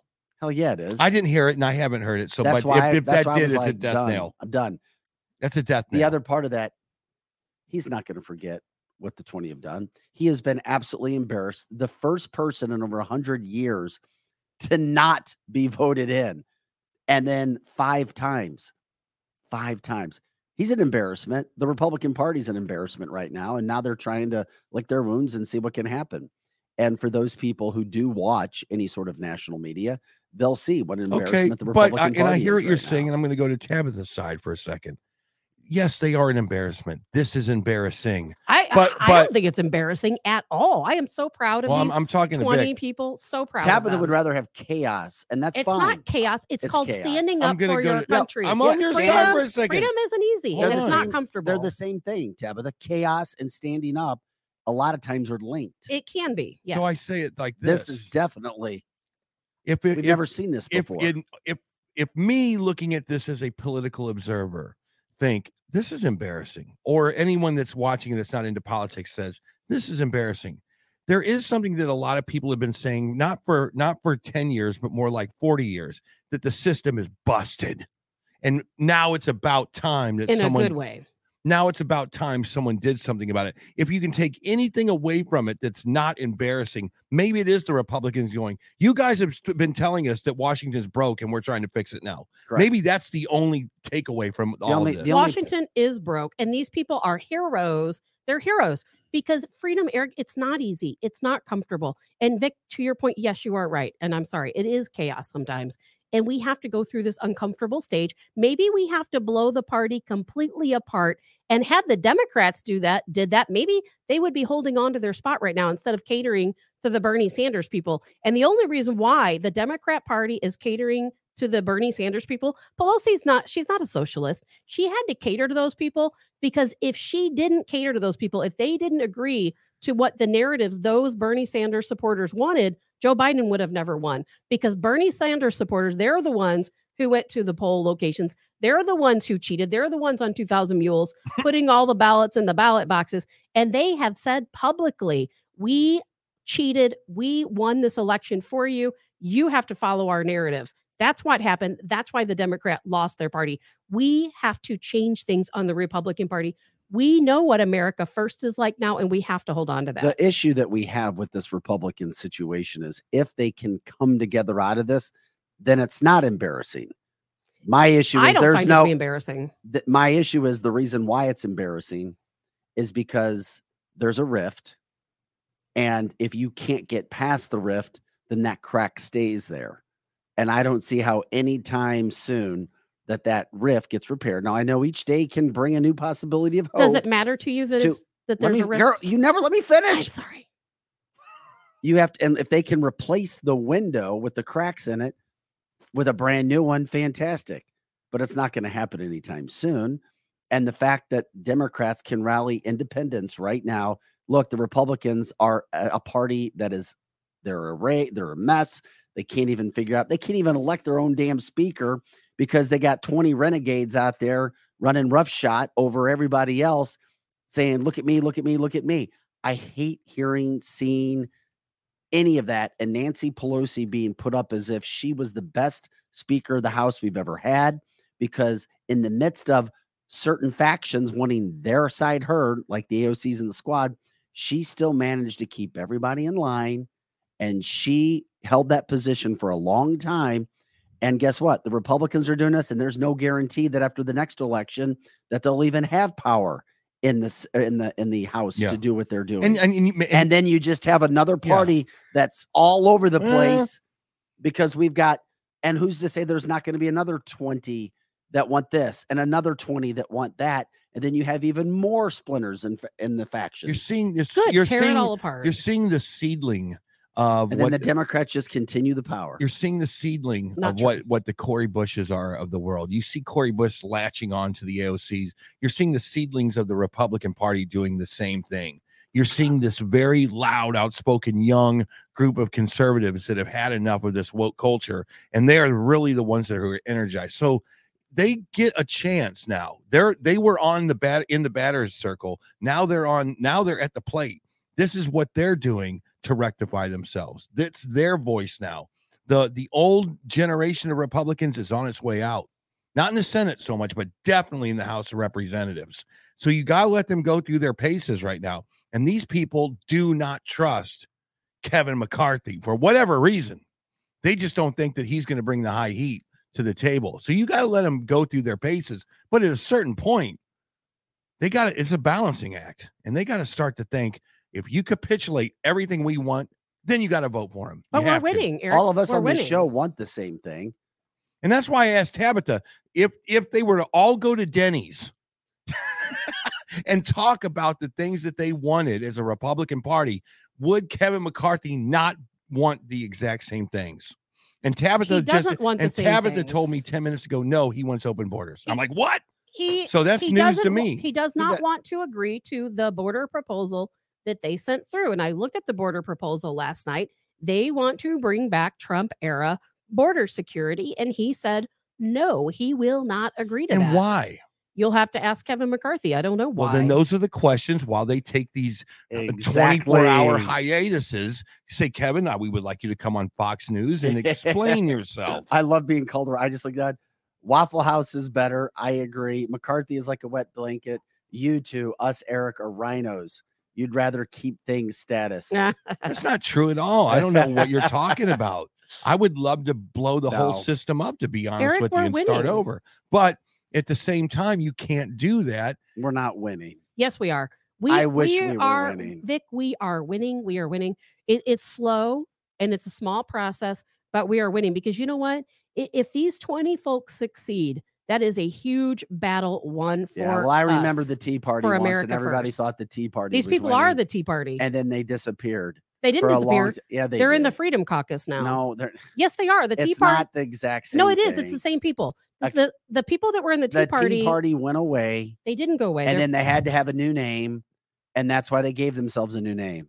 the Tea Party. Some of the members of the Tea Party Some a couple. are in the Freedom Caucus. You make these big generalizations with a couple people. It's not the exact same thing. No, but the Freedom Caucus is made up of a lot of different types of people, but they all have one common goal, and Well- that is well, yeah, we can- America first. We can philosophize anything that we want to to but mean the Tea Party didn't go away. to try to make it. They're still out there. It's not the same, Tabitha. Well, they evolved just like other groups, and they evolve. disappeared for a long Yeah. time. They didn't have the power, the fight, the will that we thought they would have had at the time. They disappeared. They made a The version of media them. made them uh, wha- disappear. whatever. They disappeared.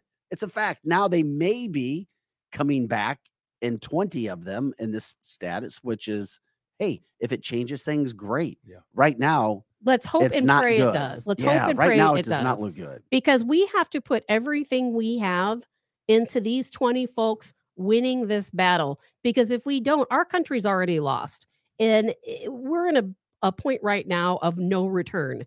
We have to start taking battles and victories where we can get them. And these people are standing up for us. They're standing up for border security, for term limits, for for against these omnibus bills. All the things that we shout about every day that we want and need. I'm I just I have to believe you want me to believe what you say, right? That I should. I hope that you believe that these 20 people are winning a battle. Okay. Well, you want me to believe what you say about what's happening in Washington, right? Yes. Okay. But I mean, that's well up then, to you. You're well then, I'm going person. to believe that who you think is doing a really good job in Congress, Marjorie Taylor Greene. I'm going to believe her that Kevin McCarthy is the right choice. Well, then that's that's up to you.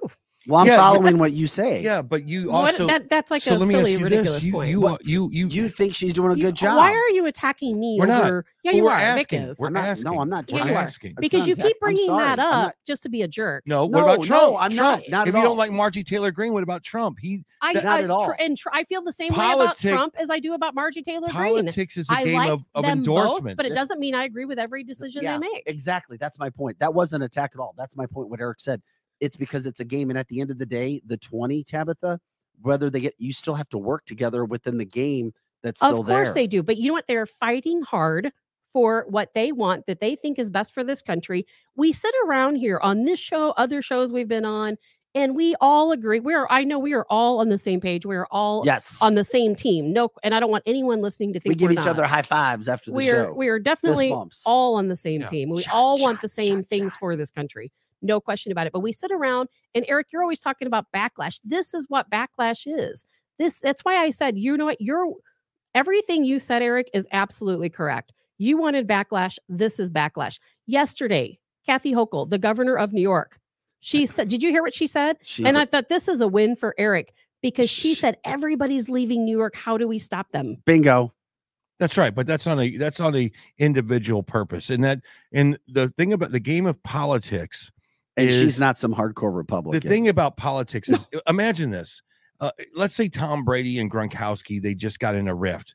Gronkowski wanted to do five and outs, and and and this is a football analogy, and and and Tom Brady wanted to do fly patterns all day long, and they could never get it together. That's that's the point. It's not that they're not a great team together. It's just that they can't ideologically figure out how to run the plays right, and they keep fighting. My question is, it seems like that the the Republicans are ideologically on the same side. Say if they go to a Denny's, but for some reason this is more of a personality conflict that's going on. I don't personally trust this guy. It's not a personality I conflict. agree with you, but Tabitha says that McCarthy's actually playing for the team that's playing against the Patriots. that, and that's that's worse. Oh, well, he- now, now, if- McCarthy says it, not now me. on the other hand, on the other hand, if Tom Brady was caught talking to the uh, other coach saying, "I'm going to throw it to your defensive guys," then there's a problem, and that's And kind of that's what we heard. Says McCarthy. Yeah, exactly. So I- McCarthy, in, in my opinion, and the opinion of a lot of other folks, including these 20 Republicans, they say, Eric, we'll work with you, Kevin McCarthy, if you can agree to these America First policies. And he's saying, no, I'm not going to do that. But you know what? He if he well, then wants he to needs win, to be on the record immediately. Yeah, and He- that's why is. I'm immediately. and that's why I bring up Greene because it, I'm torn because if she's a, a person that so many people respect and look up to, but she is still backing Kevin McCarthy, then it shows you that even after the day after the 20 yell, you all still have to come together and you still have to work together. And it shows that you have to play the game. We don't like it, but you have to play the game. And even Marjorie Taylor Greene, as outspoken as she has been, understands you have to play the game. And you would think that she'd be leading the group of 20. Instead, she's opposing the group and a lot of people were confused by her position, as am I. She's a Be- good friend of Matt Gaetz. because yes, They usually side together. because you have to play the game. But you we we don't have to play the game. That's the problem, Vic, is that we've played the game then too why is she playing the game? I you'll have to ask her. I don't know. no, her. no, Tabitha, you do her. have to play the game because, like we just talked about on the show, no, playing Ja- the game has got us to where we're at now. playing I'm done not playing, playing the, the not game. playing the game has has Kevin going in and talking to Democrats saying, "I need twelve votes, guys. What can I That's do for you?" That's because you?" he's a traitor. That's the game. he's a traitor. No, that's not a tr- because he's a traitor. What's his? if what's he's his talking to? Democrats, saying Democrats, What's I'll his make a deal with you What's his options? before I make a deal with these other Republicans, What's Republicans. his options? That's a traitor. What's his options? His options are to agree that yes, you're right, we need to secure our border. Yes, you're right, we need term limits. Who says he doesn't say that? He though? says it. He says it, Eric, not me. He well, says it. he says that here's the issue. I Okay. I think, just an opinion, he wants to do things on his own terms. He doesn't want 20 yappy dogs biting at his ankles, telling him what he's going to do because it makes him look bad. Now, a lot of things in life get down to ego and pride. Kevin McCarthy's history, Tabitha, doesn't show us that he's going to be some liberal House Speaker if he was the Speaker. I think we could agree on that. I don't know. I don't think he's a Marjorie liberal Taylor Greene's even a big yeah. He has not shown us. However, when the 20 came to him demanding what they wanted, and by the way, if you're a conservative, a true conservative, what they have said, it's not outrageous. It's not. It made sense to me. What we've talked about, term limits and border leading. They want what we want. They're It makes sense they're what they're they want. to play the game. However, when it's dictated to you and you feel as if you've spent your time in Congress, you have been a guy that's been around. I think a bit of ego pride gets in the mix where he's like, wait a second. I'm sure you're right. I'm gonna I'm gonna dictate. I paid the price. I saw this in my local anchoring news. I worked with somebody who was pissed off daily because they weren't treated like somebody who was an icon before them in the St. Louis area. And they made it known I should be treated like they were treated. Yeah. Because I had to take a back seat. I paid my dues. Now it's my turn to be treated like the queen Right. or the king, whatever. Some of these folks, some of these 20 people have been there a long time too. And Kevin McCarthy has been a long time guy, as you say, establishment, because he's been there a long time. I feel as if he just wanted more respect.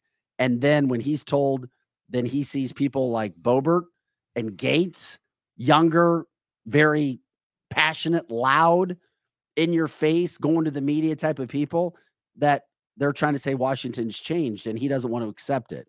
Can I throw something in there? I'm done. is is that I believe now this is only my opinion. I believe that McCarthy is holding the line for the establishment, for the GOP establishment. He's holding the line. And let's not forget that the establishment Republicans came to the anti-establishment Republicans because you know they all know who each other are. Mhm. And they said, you will vote for Kevin McCarthy. You will vote for him. You will not nominate anyone else. This is all on record, Eric. It's been stated. They told them, you will vote for Kevin McCarthy, and we will stay here day after day until you Yeah. vote for Kevin McCarthy.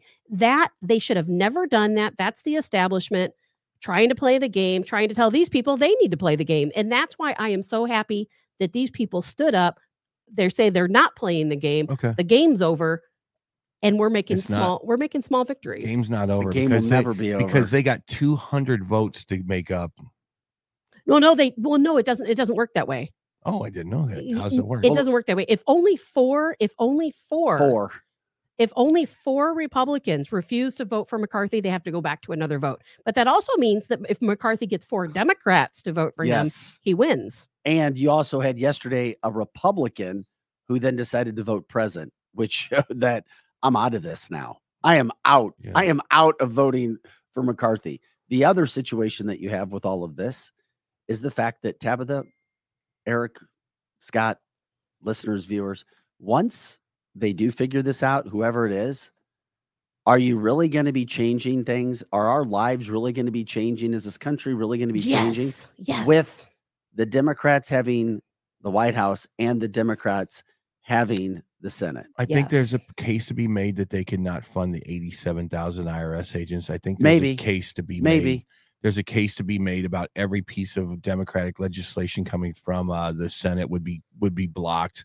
I think there's a case to be made that Joe Biden would have to do a few things that would be a little bit more bipartisan. So I think the answer is definitely yes. And then the question that I, the reason I bring up the question is will they be on the same team then? Do you do you Republicans not burn so many bridges that that, that right? That's that- what that I'm you have to go about. 12 months just to just to put Because if band-aids on the McCarthy, this is why McCarthy, if he is, that he will never forget what happened. He'll he'll go down in history as being a loser over this. yes, he will. He did not look happy yesterday. But think about how much power the speaker has. And if you put the right person Ask Nancy in Pelosi. that, that's exactly right. You put the right person in this speaker role, everything changes. Everything has the opportunity to change. Maybe we'll remove all of these ridiculous rules that the schools have, right? Maybe we'll fund police. Here's a question Maybe we'll stop you. sending money to Ukraine. This is a possibility that's been floated. You do not need to have a, a member of the House of Representatives as your speaker. There has been this floated around. I've heard it on a couple of weird uh, news sources, but they could get someone from the outside who is a consensus person that's not so Democrat, that's not so Republican. That's Steve Scalise. It could be Scalise, but it could also be a um, you know, someone that that you could get 50 Democrats to vote for and maybe 190 Republicans to vote for to be the new Speaker of the House from outside of the chamber. That could also be something that happened. And in this weird, weird world that we live in, I could totally see something like that happen. Tulsi Gabbard, I have no idea who it would be, but it would be, but it's it's definitely You're definitely going to get Tabitha's blood boiling if you say Tulsi Gabbard. she is not a conservative. She's yeah, not a but she's conservative. a, she's an she's not going she's to an vote for a ex-Democrat. Repub- She's not going to vote for a Republican president. She she is still a Democrat. I do think it. I think the most. she lost her party. I think the biggest chess move that the Democrats have right now. Now, if you're a Democrat, listen to me and try to get this to your representative. I think that voting for McCarthy would be a kiss of death. It'd be that kind of thing where they kiss you on the cheek and then 24 hours you die, kind of a thing. You, Now, you- wouldn't if that be you if the? Democrats were the ones that put Kevin over the top, it would not be bipartisan. It would be the biggest bitch slap in the history of politics. I don't think that will happen. I really don't. I think he's going to be forced to step aside or he's going to keep negotiating like he is and eventually agree to their terms because his pride and ego may win. Bingo. And we got to get out of here. We got, hey, we got to take a quick break just because we need to reset. We have got Bill Brown coming on, former member, SEAL Team Six. Eight. I mean, SEAL Team Eight, once a SEAL, always a SEAL. He's doing some major things for veterans right now, uh, putting his actions where his heart is, putting his efforts there. You won't want to miss him. We'll talk about his fight for freedom, what he does with this country, where he thinks we're headed. That's right. Always love talking to men like this who are total badasses. When we come back, Bill Brown, don't go anywhere. Share the show. Go to cancelthisshow.com. You got all your platforms to stream on. Like us, subscribe, follow on all the platforms you possibly can. It helps us share the show as well. If you have questions while we're interviewing Bill, let us know as well. We'll do our best to look at the comments and ask him, but we'll be back with more. Cancel this right after this. It'll be a quicker break because he's coming in in about two, three minutes. Back with more. Cancel this right after this.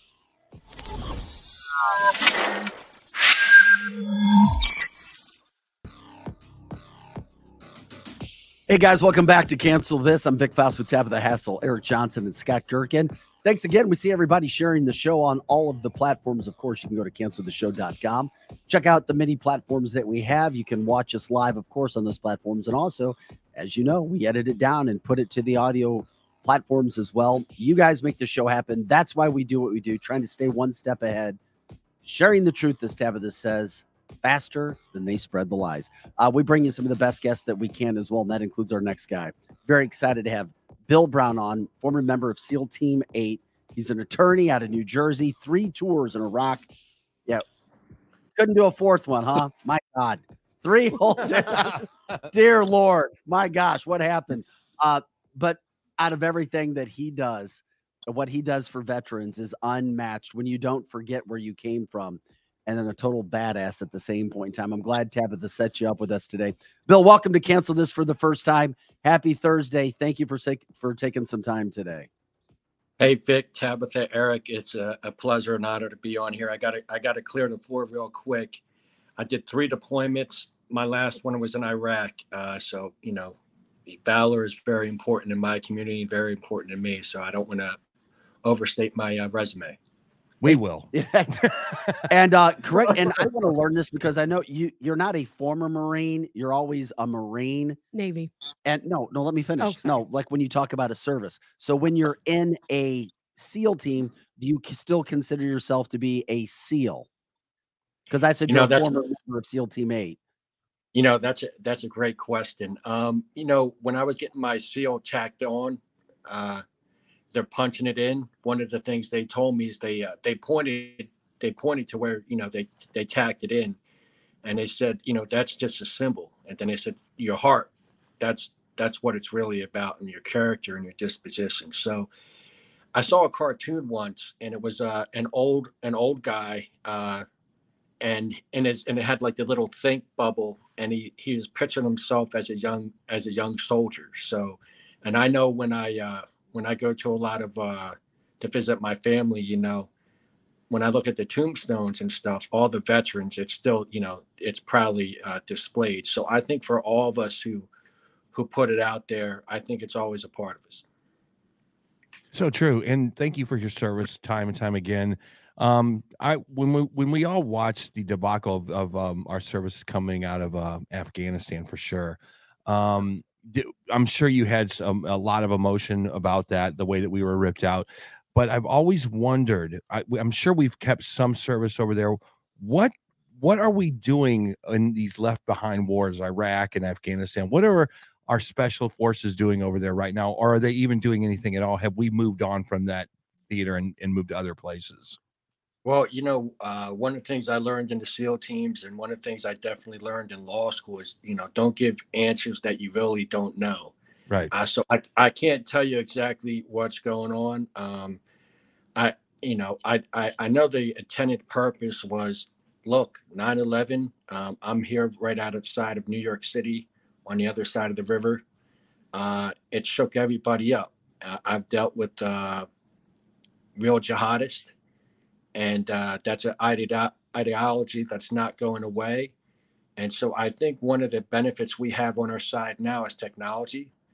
I think we have a lot of agencies that have a really good ability to monitor a lot of the traffic and a lot of the you know the, the way that the, the global banking systems work. I think we have a lot of uh, uh, where it's easier for, for us to get uh, signals of hey something's happening here, and I think and because of the advancements in technology, it also helps us to have a, a decreased footprint in some of those places where when you have a large American footprint, it's just going to build, you know, tension. So uh, I uh, I do think one of the things that happened in Afghanistan was a uh, was a disgrace. Uh, I think we left a lot of good people behind. Uh, you know, these are guys, interpreters, and and people who fought alongside American troops that definitely put their, their, their themselves on the line and their family on the line. And we think about we think about the values that we hold dear, dear, you know, freedom of speech, and, you know, the right to life, liberty, and pursuit of happiness. Well, it's absolutely not happening there in Afghanistan. And uh, and if you know, uh, if you're a woman, God bless you. I, I, feel sorry for the way you live. And uh, and so yeah, um, definitely. You know, I had a, I had some friends that were definitely involved in trying to get some good people out of there when our government kind of uh, definitely took um, an objective public stance where they seemed to be sitting on their hands. But I know there, I know there were there were agencies and, and, and people doing good stuff in the background. Hey, Bill, do you feel that the military has changed since your time? I believe did you retire in 2005? Is that correct? Yes, ma'am. Uh, yes, Tabitha, at the end of 2005. Do you feel yep. since that time, you know, we're, we're hearing about the different branches having such a hard time recruiting people about all of these woke policies in the mil- military. And I'm just curious what your views are.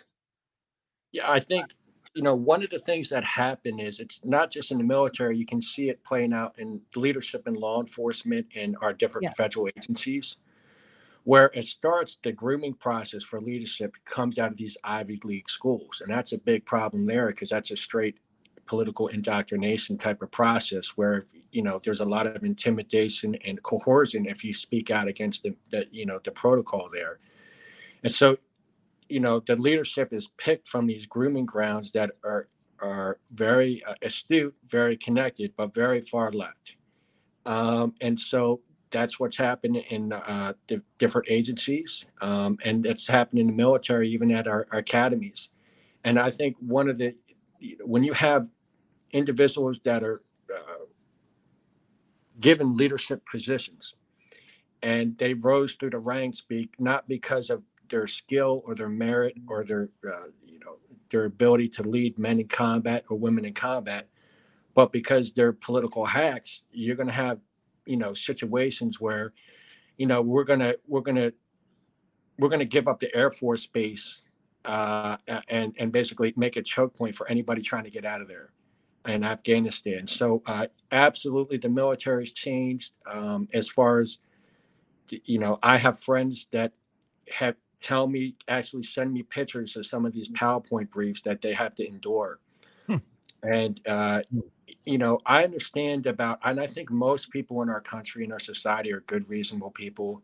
I think most of us don't care what consenting adults do, or if right. you want to, if you want to call yourself this or that, I could really care less. And I think most guys and gals in the military are the same way.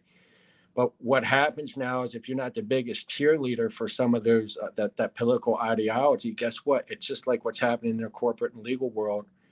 You you are you have you're swimming against the tide, and um, so I think that I think the majority of men and women in the military are there for good causes. They want to serve our country. They love our freedoms, individual uh, liberties, and uh, I think a lot of people see what's happening, and that's one of the things I'm really glad about. You know, guys and gals like you and shows like yours because it really is grassroots. And I think one of the things we need to do is I think when reasonable people kind of see what's going on, I think that the big thing we need to do is we need to hold the moral high ground. Uh, one of the things I think that uh, uh, Martin Luther King did very well is he held the moral high ground and I look at some of the uh, one of the things I learned from President Trump is I learned we absolutely have to fight back, hundred percent. But one of the things I think that he made himself an easy target, and for others to kind of uh, kind of distract from some of the things he was raising was uh, sometimes he put his foot in his mouth. Now we all do. But I look at one of the things like remember that teenager in D.C., uh, Nick Sandmann. Yes. They, they, uh, they tried to they tried to paint him as a racist, but yes. he held them. He held them. They tried to cancel him, is what they did, Bill. Oh yeah, and you know when they say cancel, you know the word cancel. I don't think is it does it justice of really what's happening. The word is is is complete discrimination. Like they're completely trying to destroy your life, your ability to get a job, your ability to feed your family, your ability to express yourself.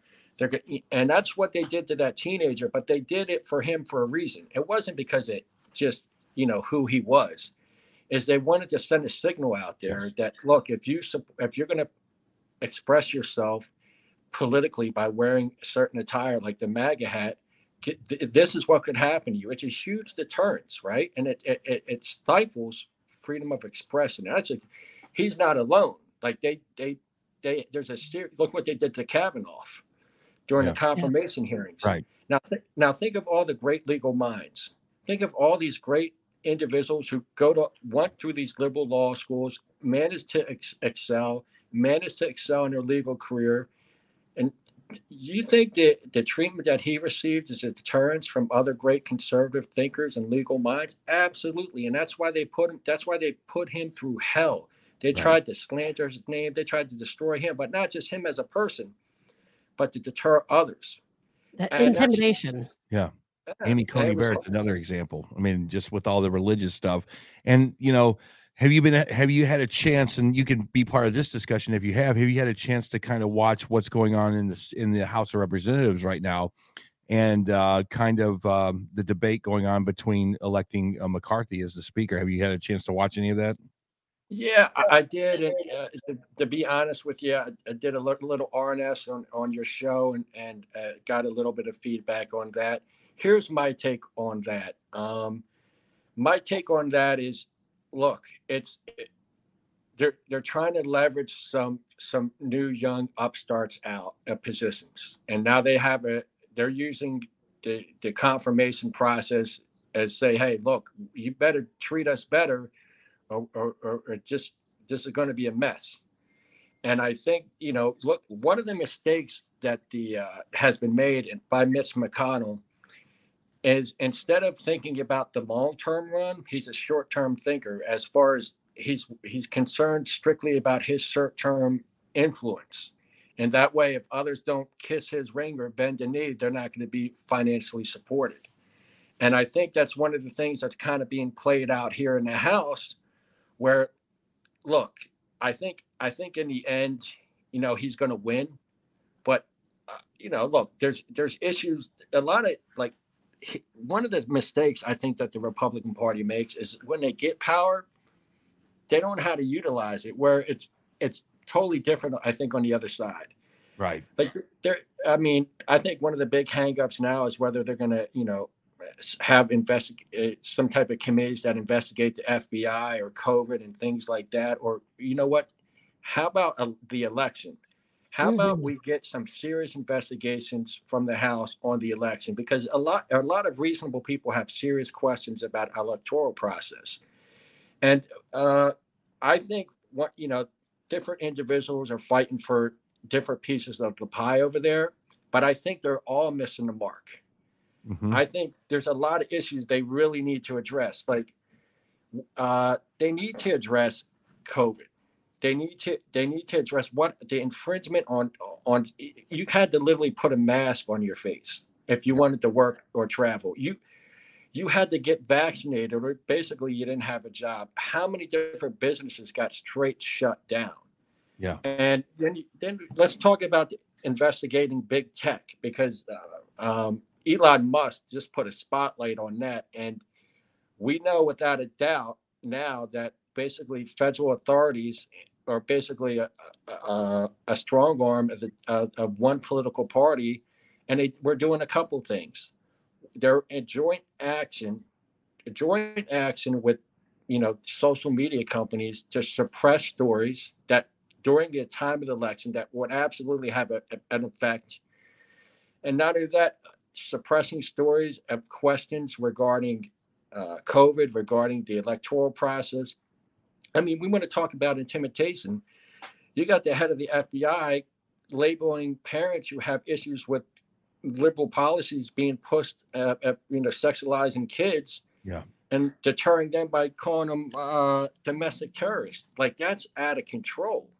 Like Yeah. these these are investigations that need to happen uh, because the truth is uh, these social media companies were basically basically an extended arm of the uh, of the Democratic Party. They received huge huge legal protections.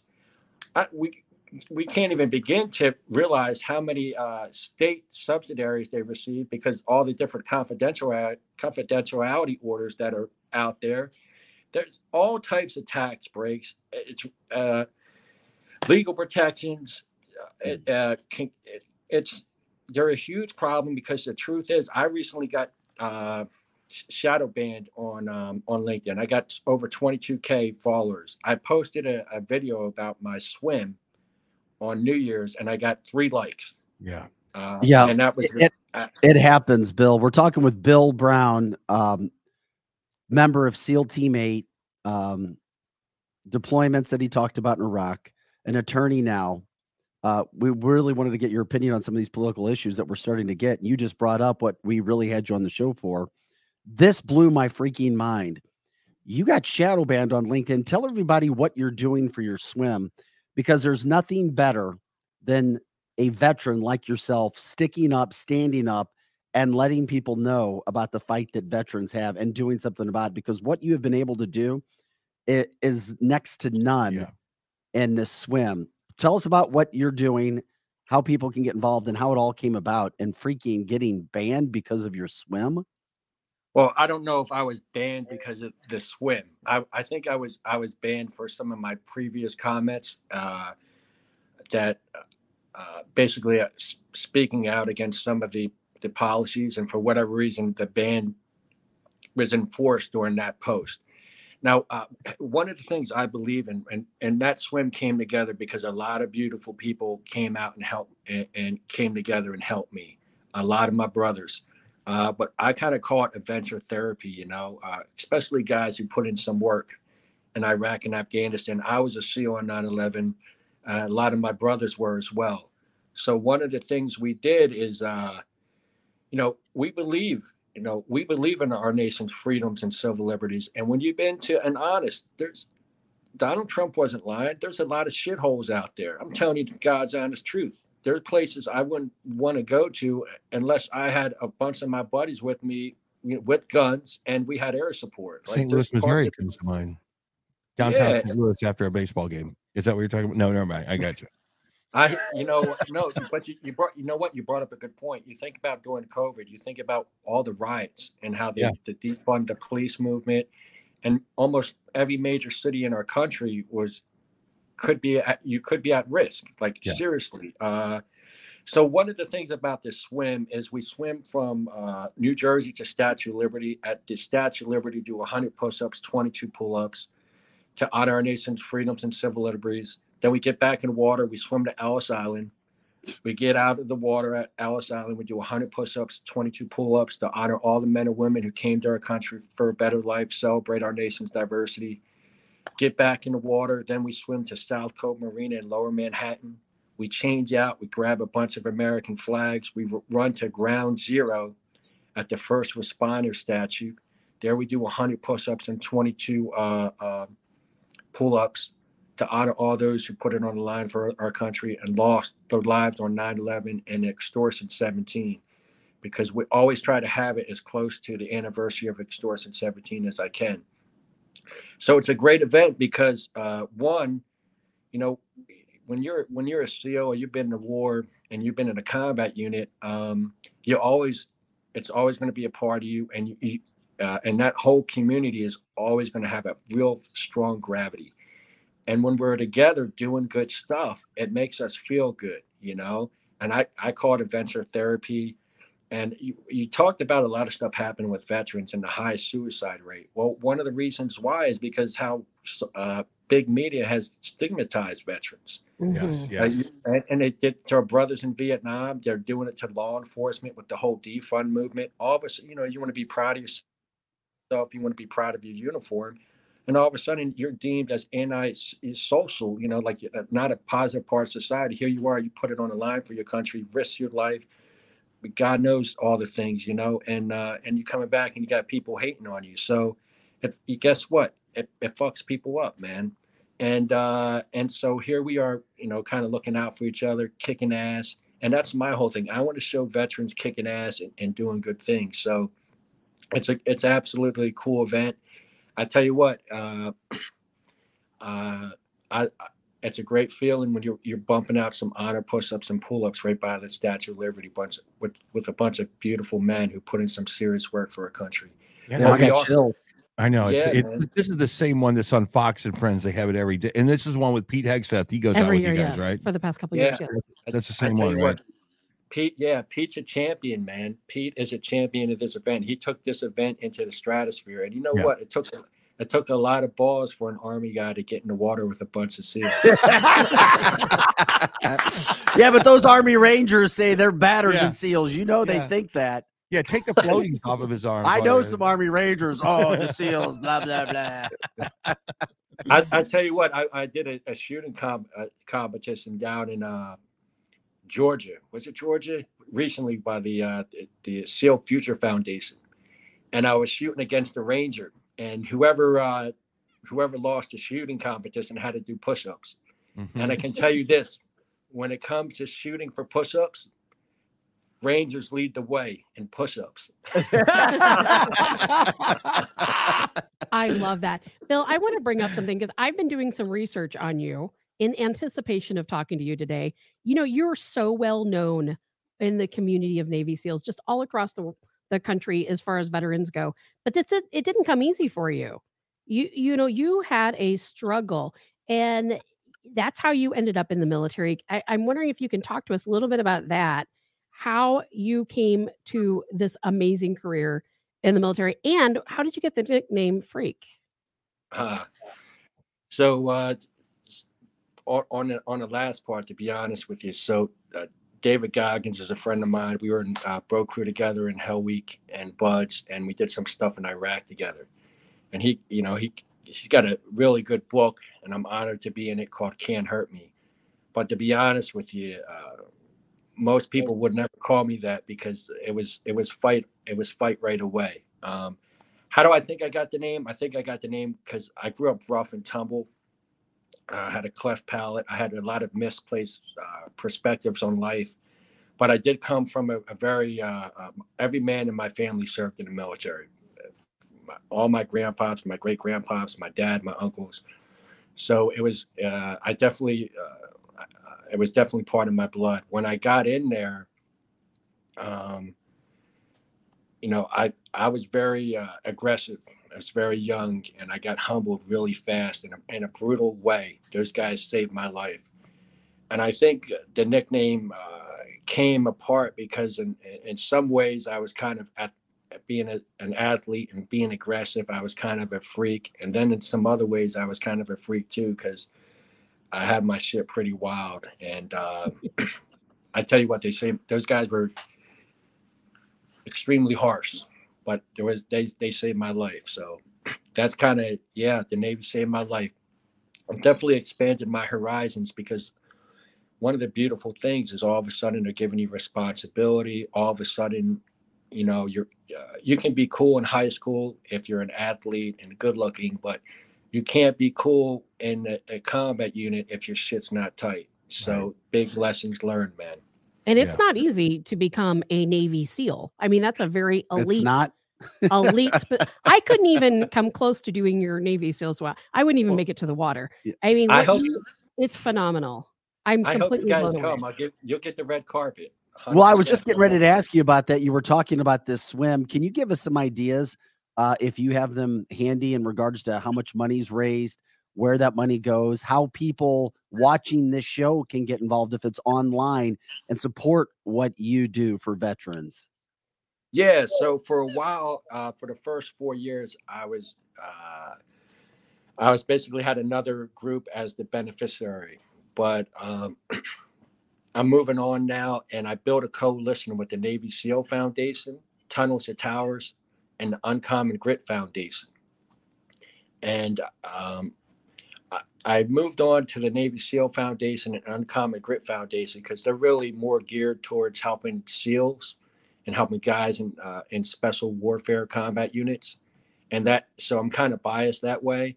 But I had the the event would have never happened without law enforcement, and I've seen some of the great work that Tunnels to Towers does. So I built this this beautiful coalition with all three of those groups, uh, and and uh, so yeah, you can feel free. I would say this: if I won the lottery, all my donations would probably go to those three groups. Yes. I love that. Yes. Yeah. Is there a website that people can go to to check it out by chance, or is that not the best way? Oh, so there's if you go online, there's plenty of stuff right now, but I'm I'm just kind of I'm just finishing up like negotiations with all three groups, and I I actually uh, I have some contracts that I had to review now, and then I have a big sit down uh, in Tampa Bay because I'm doing a Tampa Bay Frogman swim here next week in Tampa Bay with leadership in this in the SEAL teams and leadership uh, with those organizations. So that those websites, I don't have it for you now. I wish I could give give my you know give it some love, and I appreciate you guys trying to give me a, a a softball pitch to hit a home run. But right now, it's a work in progress. We'll, Yeah. Cool, we'll keep cool. up Yeah, well, I with really. you. checked out Tunnel. I already checked out Tunnel to Towers. Oh, I'm, a, I'm, Foundation I as bet well, I uh, and it's- donate it's- every month. it's Every a- month. well, you can. account. Yeah. Well, they have it. You, you I- can donate. They have a donate button, eleven dollars a month. That's Does it. goes a far way. I absolutely love it. And and I hope we can come out to to New York when you guys swim across the Hudson. A friend of mine who is a Navy SEAL, Bob Gassoff here in the St. Louis area, I'm I'm hoping that he joins all of you and he completes the swim. He said he has several other buddies that do. And what I love about the Navy SEALs, you guys are such a tight knit group of people. You all love each other. You're all brothers. I love it. Yeah, well, I, I got to tell you that you know we're a bunch of. Uh, here's the truth: we're we're a bunch of hard men, and there's no doubt that uh, you know uh, we make each other better. But uh, we definitely love each other. But I got to tell you something. I don't know how you're looking at it, but the way I look at it, I can see all five of us. Yeah. And then it's kind of got like the picture of me in the background. Yep. And all I see is my big gut and, and it's not. You- The I ladies are going would say that. crazy. The ladies I are going love it. nuts.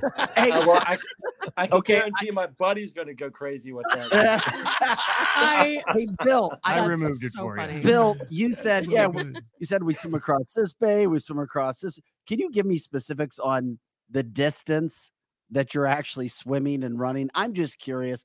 I've always found it fascinating what triathletes do. I find it fascinating what military members have to do to become elite members to protect the country and be sent to the worst places in this world. You act like, yeah, we're going for an afternoon swim. know, I know. What's the distance? what do you guys do? The actual distances? Well, it depends on how many rubber jellyfish you got to dodge. Oh my god! Damn. but if you swim, so a lot of long distance swimming, it really depends on on your guiding, and it kind of depends on how strong the current is. Yeah. And so I, I work with the New Jersey State Police a lot. I do about four uh, full dial-in swims with those guys to get it just right. Mhm. And then when it, the actual day of the swim, I try to uh, because you know Pete and Fox have been such uh, Hegseth have been such strong advocates of this event. I try to maximize the timing of the swim with their coverage as much as I can by judging with the tides. So let's say there's no tides and you and currents and you swim perfectly straight as the crow flies, right? So from the uh, the south side of Liberty State uh, Park in Jersey, Yeah. it's about a half a mile to uh, the Statue of Liberty. From the Statue of Liberty to um, Ellis Island, it's about a half, and then coming from Ellis Island, the long stretch to South Cove Marina in Lower Manhattan, it's about two. Now, now here's the truth. The truth is, I try to make it easy for my guys. So the hardest leg is is the first leg because that leg, basically, the the tide's kind of changing, and it's never really subtle. It's it's, it's never complete slack, but Yeah. it's changing, and so it's slightly pushing you the opposite way. But what happens is once you get, I get my full head count on the first stop at the Statue of Liberty.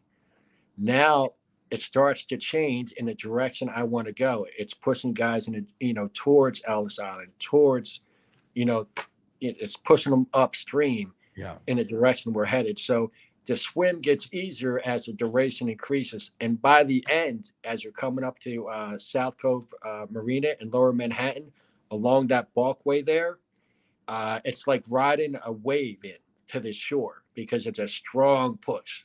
Yeah. And uh, so, yeah, it's a great. I, I can tell you this: I would love to have you guys. It brings a lot of beautiful people, and you, you know, it makes uh, you know these type of events. I think are really good because they show. Look, especially for the SEAL teams, because it shows the character of the guys that are really into SEAL teams. These are guys who put their life on the line over and over again, years and years. And now they're flying in from all over the country, swimming across one of the most dangerous and, and dirtiest rivers in the country. There's no BS. It is. Uh, and and doing it to try to raise money to help other veterans. So I think it's it's a beautiful thing and it doesn't happen without, you know, Fox News.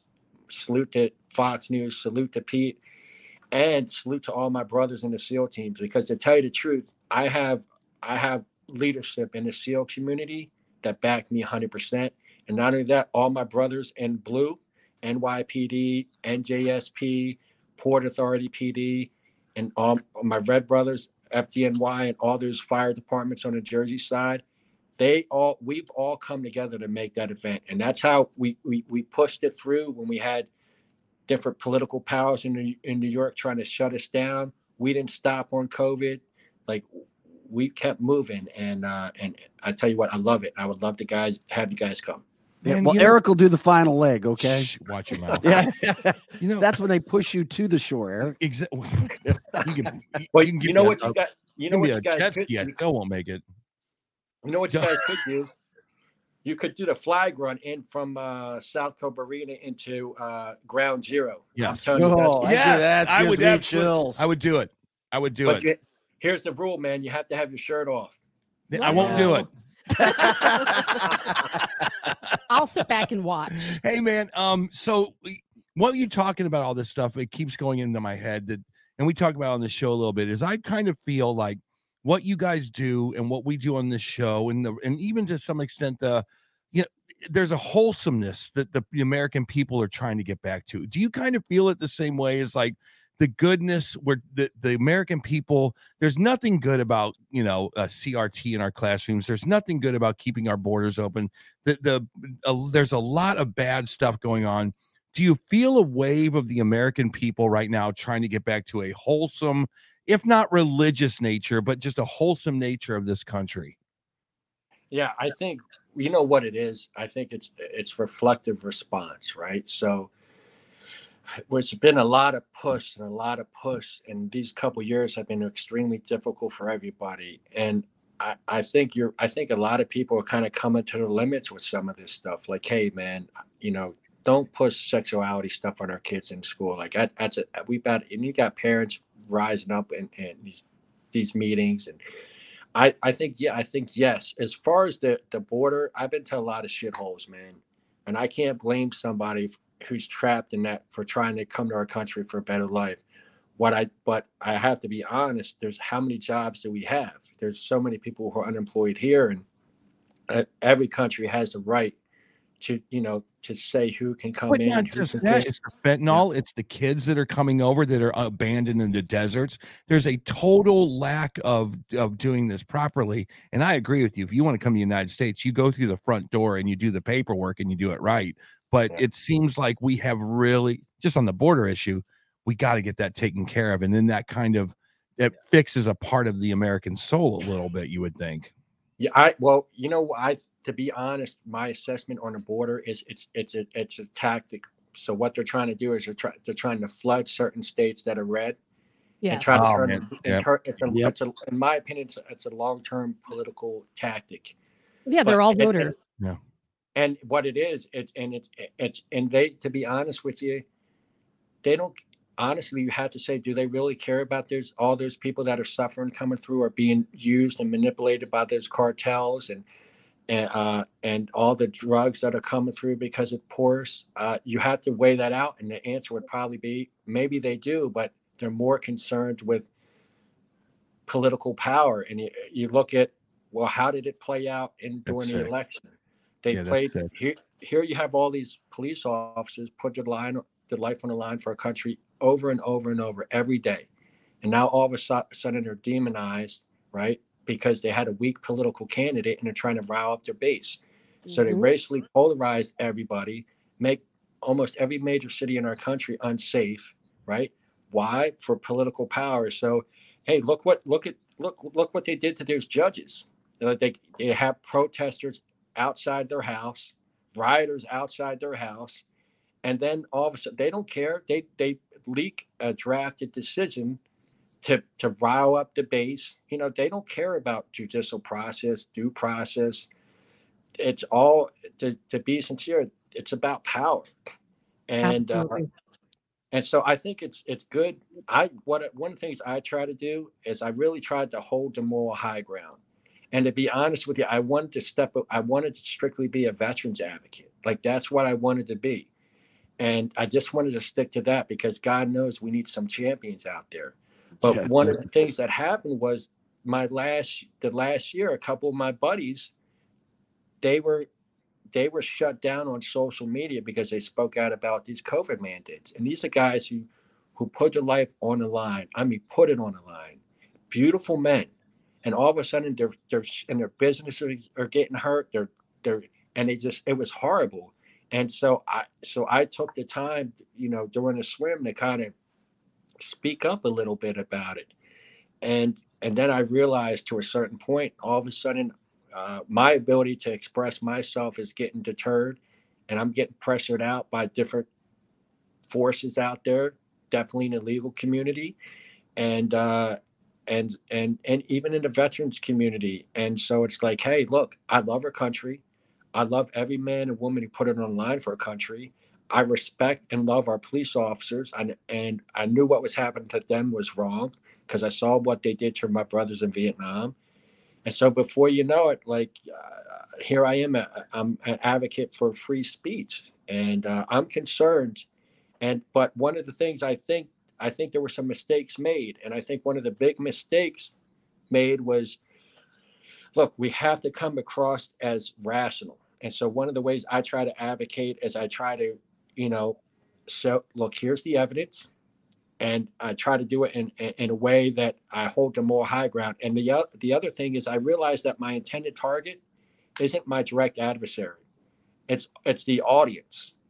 And uh, and the biggest thing I think with yeah, and so that's what I'm trying to do. And hey, I'll be honest with you guys. There's a lot of there's a lot of pressure out there to shut me down, hundred percent.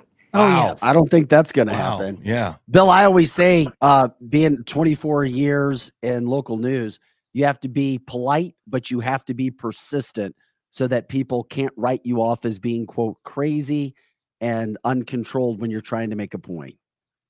Yeah, well said. And, and, And- you know, I agree. And one of the things that I think uh, people didn't realize, and this is one of the issues I have with the establishment in the Republican Party, is uh, look, man, our, our there's our country's uh, at a point here where they're literally infringing on free speech. And I tell you the truth, if you don't have the the right to speak about things that are important that you truly feel, what right do you really have? That's if right. you if you don't have the right to protect yourself like kyle rittenhouse right he tried to protect his his community and they tried to make an example out of him right not because of him because they wanted to deter and intimidate and of course everybody else the same thing with that couple right who there's a rioters they came to the gated community they take out the arms to as an act of deterrence they tried to McCloskey. yeah they tried They're in her backyard in St. Louis, Bill. Yeah. yeah. So that to me that was scary because look, if you don't have the right to protect yourself and your property, what rights do you really have? Yep. And so uh look, you at, there's a point now where you have to fight. The thing is I'm advocating is fight, but fight in a in a tactful way that's going to maximize your impact where you reduce the chances where they can, you know, lollipop you with some label that's inaccurate because that's exactly what they're trying to do. Hey, Bill, um, somebody wants you to educate our entire audience. Could you please explain the difference between what SEALs do and what Delta do? And then if you want to have some fun with the two of them, go ahead. Well, I think I think in, in the real world, I think they SEALs and Delta, the two primary kind of ops that they do, I think are identical in a lot of ways. Direct action and reconnaissance surveillance, right? They're not they're not trying to train any indigenous force. You know that I, think that's really the, the the two things they really do. And I uh, a lot of the stuff that we did over there did some sniper ops, uh, did some snatch and grabs where you basically take uh, decision makers off the battlefield. And I think they do that. The thing that SEALs or team guys do that's distinct, I think, is anything to do with the water. I think we got a leg up on. Uh, yeah, so that there's a lot of similarities. Uh, a lot of the training, I think, is is, is identical.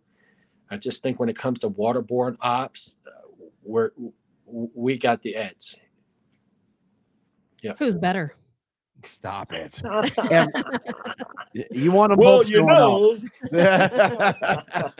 hey, Bill, we appreciate you taking a lot of time with us today, man. We really do. Uh, once again, when you have some stuff coming up, if anything you need to be promoted, if you have other ideas of men and women that we need to talk to, let us know. Uh, thanks for promoting um, cancel this, cancel this show.com because uh, we do have your guys back. We're trying to do that. That's what this show, this mission is all about, and talking to people like you who not only serve their country, but are still trying to serve in whatever way they can. Um, let us know, please. You're welcome here at any time. Rick, Tabitha, Eric, thank you guys. Uh, you guys are, you know, you're at the front lines right now, grassroots, and it's and basically you're out there and speaking up and doing it in a way that reasonable people, you know, a persuasive manner. And God knows we need you. Thank you. All Thank right, you. there it is. Uh, SEAL Team Eight member Bill Brown, attorney, uh, served his country so many ways. He was in Iraq. Uh, he does this swim to honor veterans. Um, Eric, what you think you got three miles in you in the water in the Hudson? Yeah, and if I'm in a tub, yeah, maybe in a bar. And- I'll across- sit back and watch. and anybody that I'm curious, I'm I'm assuming everybody that does that finishes. Have you ever watched it? Have you ever gotten up I early saw- and watched it? I saw part of it one year, like two years ago, and I Mhm. was like, "Oh my God. Yeah. You have no idea. I mean, you anybody go to a pool, you know, swim 50 meters, and then Well, you're like, Ugh. And if you want to really feel bad about yourself, wake up at seven in the morning and watch Pete Hegseth on dr- swimming across the Hudson and, and all that stuff. That's and why, thinking yeah. you're, man, it's like, what's the point of even getting up? That's why You they're feel the so- elites. You're so insignificant. you know, As what far a great as- idea to honor and uh It is. and raise money for veterans. And there are groups. Um, there, there's groups in the St. Louis area that raise money for veterans, Yeah. um, as well across the country. But you know, we still see the situation that veterans fight all the time. Yeah. What an incredible, incredible guest. I I, pr- I promoted him as a badass, and I mean that in several ways, not just from a physical standpoint, but from an emotional standpoint an intellectual standpoint, and dealing with what he's dealt with. I mean, this these guys are a big reason why we have what we have in the country, and right. then you know you have health doctors come along and try to shut them down. But these are the guys. These are the guys. And I, in, am I wrong in saying back in the day when we would we would go to your elementary school or your high school and they would have uh, your the police officer day and you would celebrate them and it would you would see the firefighters come on and you would celebrate them and you go to and then the military guys would remember when the military guys would come to your school and try to actually recruit you remember that do you I don't know. I mean, you no. never had that you No. we we had it at my high school but it, but I know it happened. I- I personally, maybe because I'm a female and things were different back then yeah for females in the military. But I, but Eric, you were 100 percent right. And what worries me is that Bill was fantastic. I know other Navy SEALs, other Army Rangers, fantastic people. But what about what about the younger generations? Are we going? I consider him like a, a manly man, a real man. How many more are Well, there? I, I think that's they're the few and the far I between these think days. that our government Who's going to protect us? our government has grasped onto that toxic masculinity thing. They have they have literally that is a talking point for our military, which is really ironic because they are the most masculine people on the damn planet. Um our school systems, our public discourse now is is public, you know, displays of masculinity. John Wayne is kind of dead as far as the liberals go in this country, which is a really bad thing when you have a bunch of So sad too. it's the truth is so sad. it's the truth and uh you know when when you you talk about if if the border like he talked about is if he's like look the real reason that the border's open and we figured this out it took us a while but we figured out that they're trying to get their demographic Well, they're so voters. they're yeah they're trying They're to get their power They're base. Democrat voters. Well, if they're doing that, Tabitha, and he was in the military and he's going, look, this woke stuff that you're bringing in here, the transgendered stuff, the toxic masculinity in the military. Well, what's the agenda there? Because your your your military is supposed to be rock solid. I can answer that for you, Eric. I would love to hear. it. Go I will answer that for you. You know what the answer there is? Is that the powers that be, the puppet masters, the regime that controls the country right now, they know the military are on our side. They are us. They are us. We are them. because they come from the small towns. And And, it, right. well, it's not. It, it- we're freedom fighters. We're you know these people put their lives on the line to fight for our freedom, and that's exactly the opposite of what our government wants right now. It- what they want is they want a bunch of people who they can control. They can't control people like Bill Brown. You know, we're going to talk to Charlie Strange next week. They can't control people like Charlie Strange. They can't control us. And you know what they're doing? They're coming after the military hard. They're coming after police hard. And that's because they? they be in the government because they Who is the government? The the, the deep the state Biden the- government or the Biden? Well, it's all the same. That- It's, it's Is it all the same. It's all part of the same regime. And they that's why they call them domestic terrorists, police officers. You know, they're they're looking through their social media accounts to see if they're posting pro-Trump or pro-conservative statements. They want to weed us out of the military. They want to weed us out of the police department because right now they know they have no control over us. So let's say they We do the weed majority. us out. Let's say they do weed us out. Let's say, let's say that the what the reason that we would have, as a young man, eighteen to twenty three years old, would have joined the military back in the eighties or the seventies, which would have been to join to remember that in the Navy it was to see the world, or it was to you know it was just the the the look and feel of the men on those posters that you wanted to be that you wanted to be the elite. If that's not it anymore, well, what is it? what is it that gets you to actually join the military? That's not rhetorical. That's a real question. What I, I would like to know because right now recruitment is so low that not long ago they relaxed the st- standards and they said you don't even have to have a GED anymore to join the military. There was so much backlash on the army that they had to backtrack on that. One world government. Someone said on the uh, text line. It's true. One It's world true. economy. And we are the I only mean, thing it's- standing between them them and us. I don't know if we could have more masculinity. A real man in his show, the Colonel Joe Adams, and we thank him for joining us earlier. Yes. And uh, he literally trained armies in 30 countries. N- And some people, I most people know his story, but his story was so fascinating. Little, uh, my bosses made me get two different confirmations To check him out. and then we included him in the store. And it's like, oh my god, we've never seen anything like this It's been a very masculine day, hasn't Yeah, it? And then we get Bill Brown, who comes on and Hoorah. does, yeah, exactly about what he's about what he's doing. We need more of these days. By the way, I wanted to focus more upon what he's trying to do from a veteran standpoint. Do you have any idea what kind of an attorney he is? Um, and you may not, and that's fine. No, I, I don't. And, and from what I read, it looked like, you know, very well rounded, a lot of different litigation and different things. So he's been doing it for a long time. No, we appreciate we, we we're grateful that we have that. Of course, we always remind everybody to share the show, canceltheshow.com. Um, and if you came in late to the interview, you can always go there and check it out uh, through our website, canceltheshow.com. Go to the platforms that we have it on there for you as well. Save shows too. Um, I also want to take a point in time. Tomorrow, we're still trying to put together. Do we still have? We don't. Do we have anybody confirmed Not yet? yet. For tomorrow? I'm working on some folks for our free for all Friday okay. because, you know, we have fun on Fridays. And we Can- try can to. We're kind of all over the place. We have fun on Fridays. Can Fridays. you tease? Give me a little- I'm working on someone that might be able to talk to us about extraterrestrial life and are they amongst us? I don't think so. I saw some information they myself. amongst um, us, I, Eric? I I have some information myself. Eric, Maybe you're one of them. I have a confession. What's that?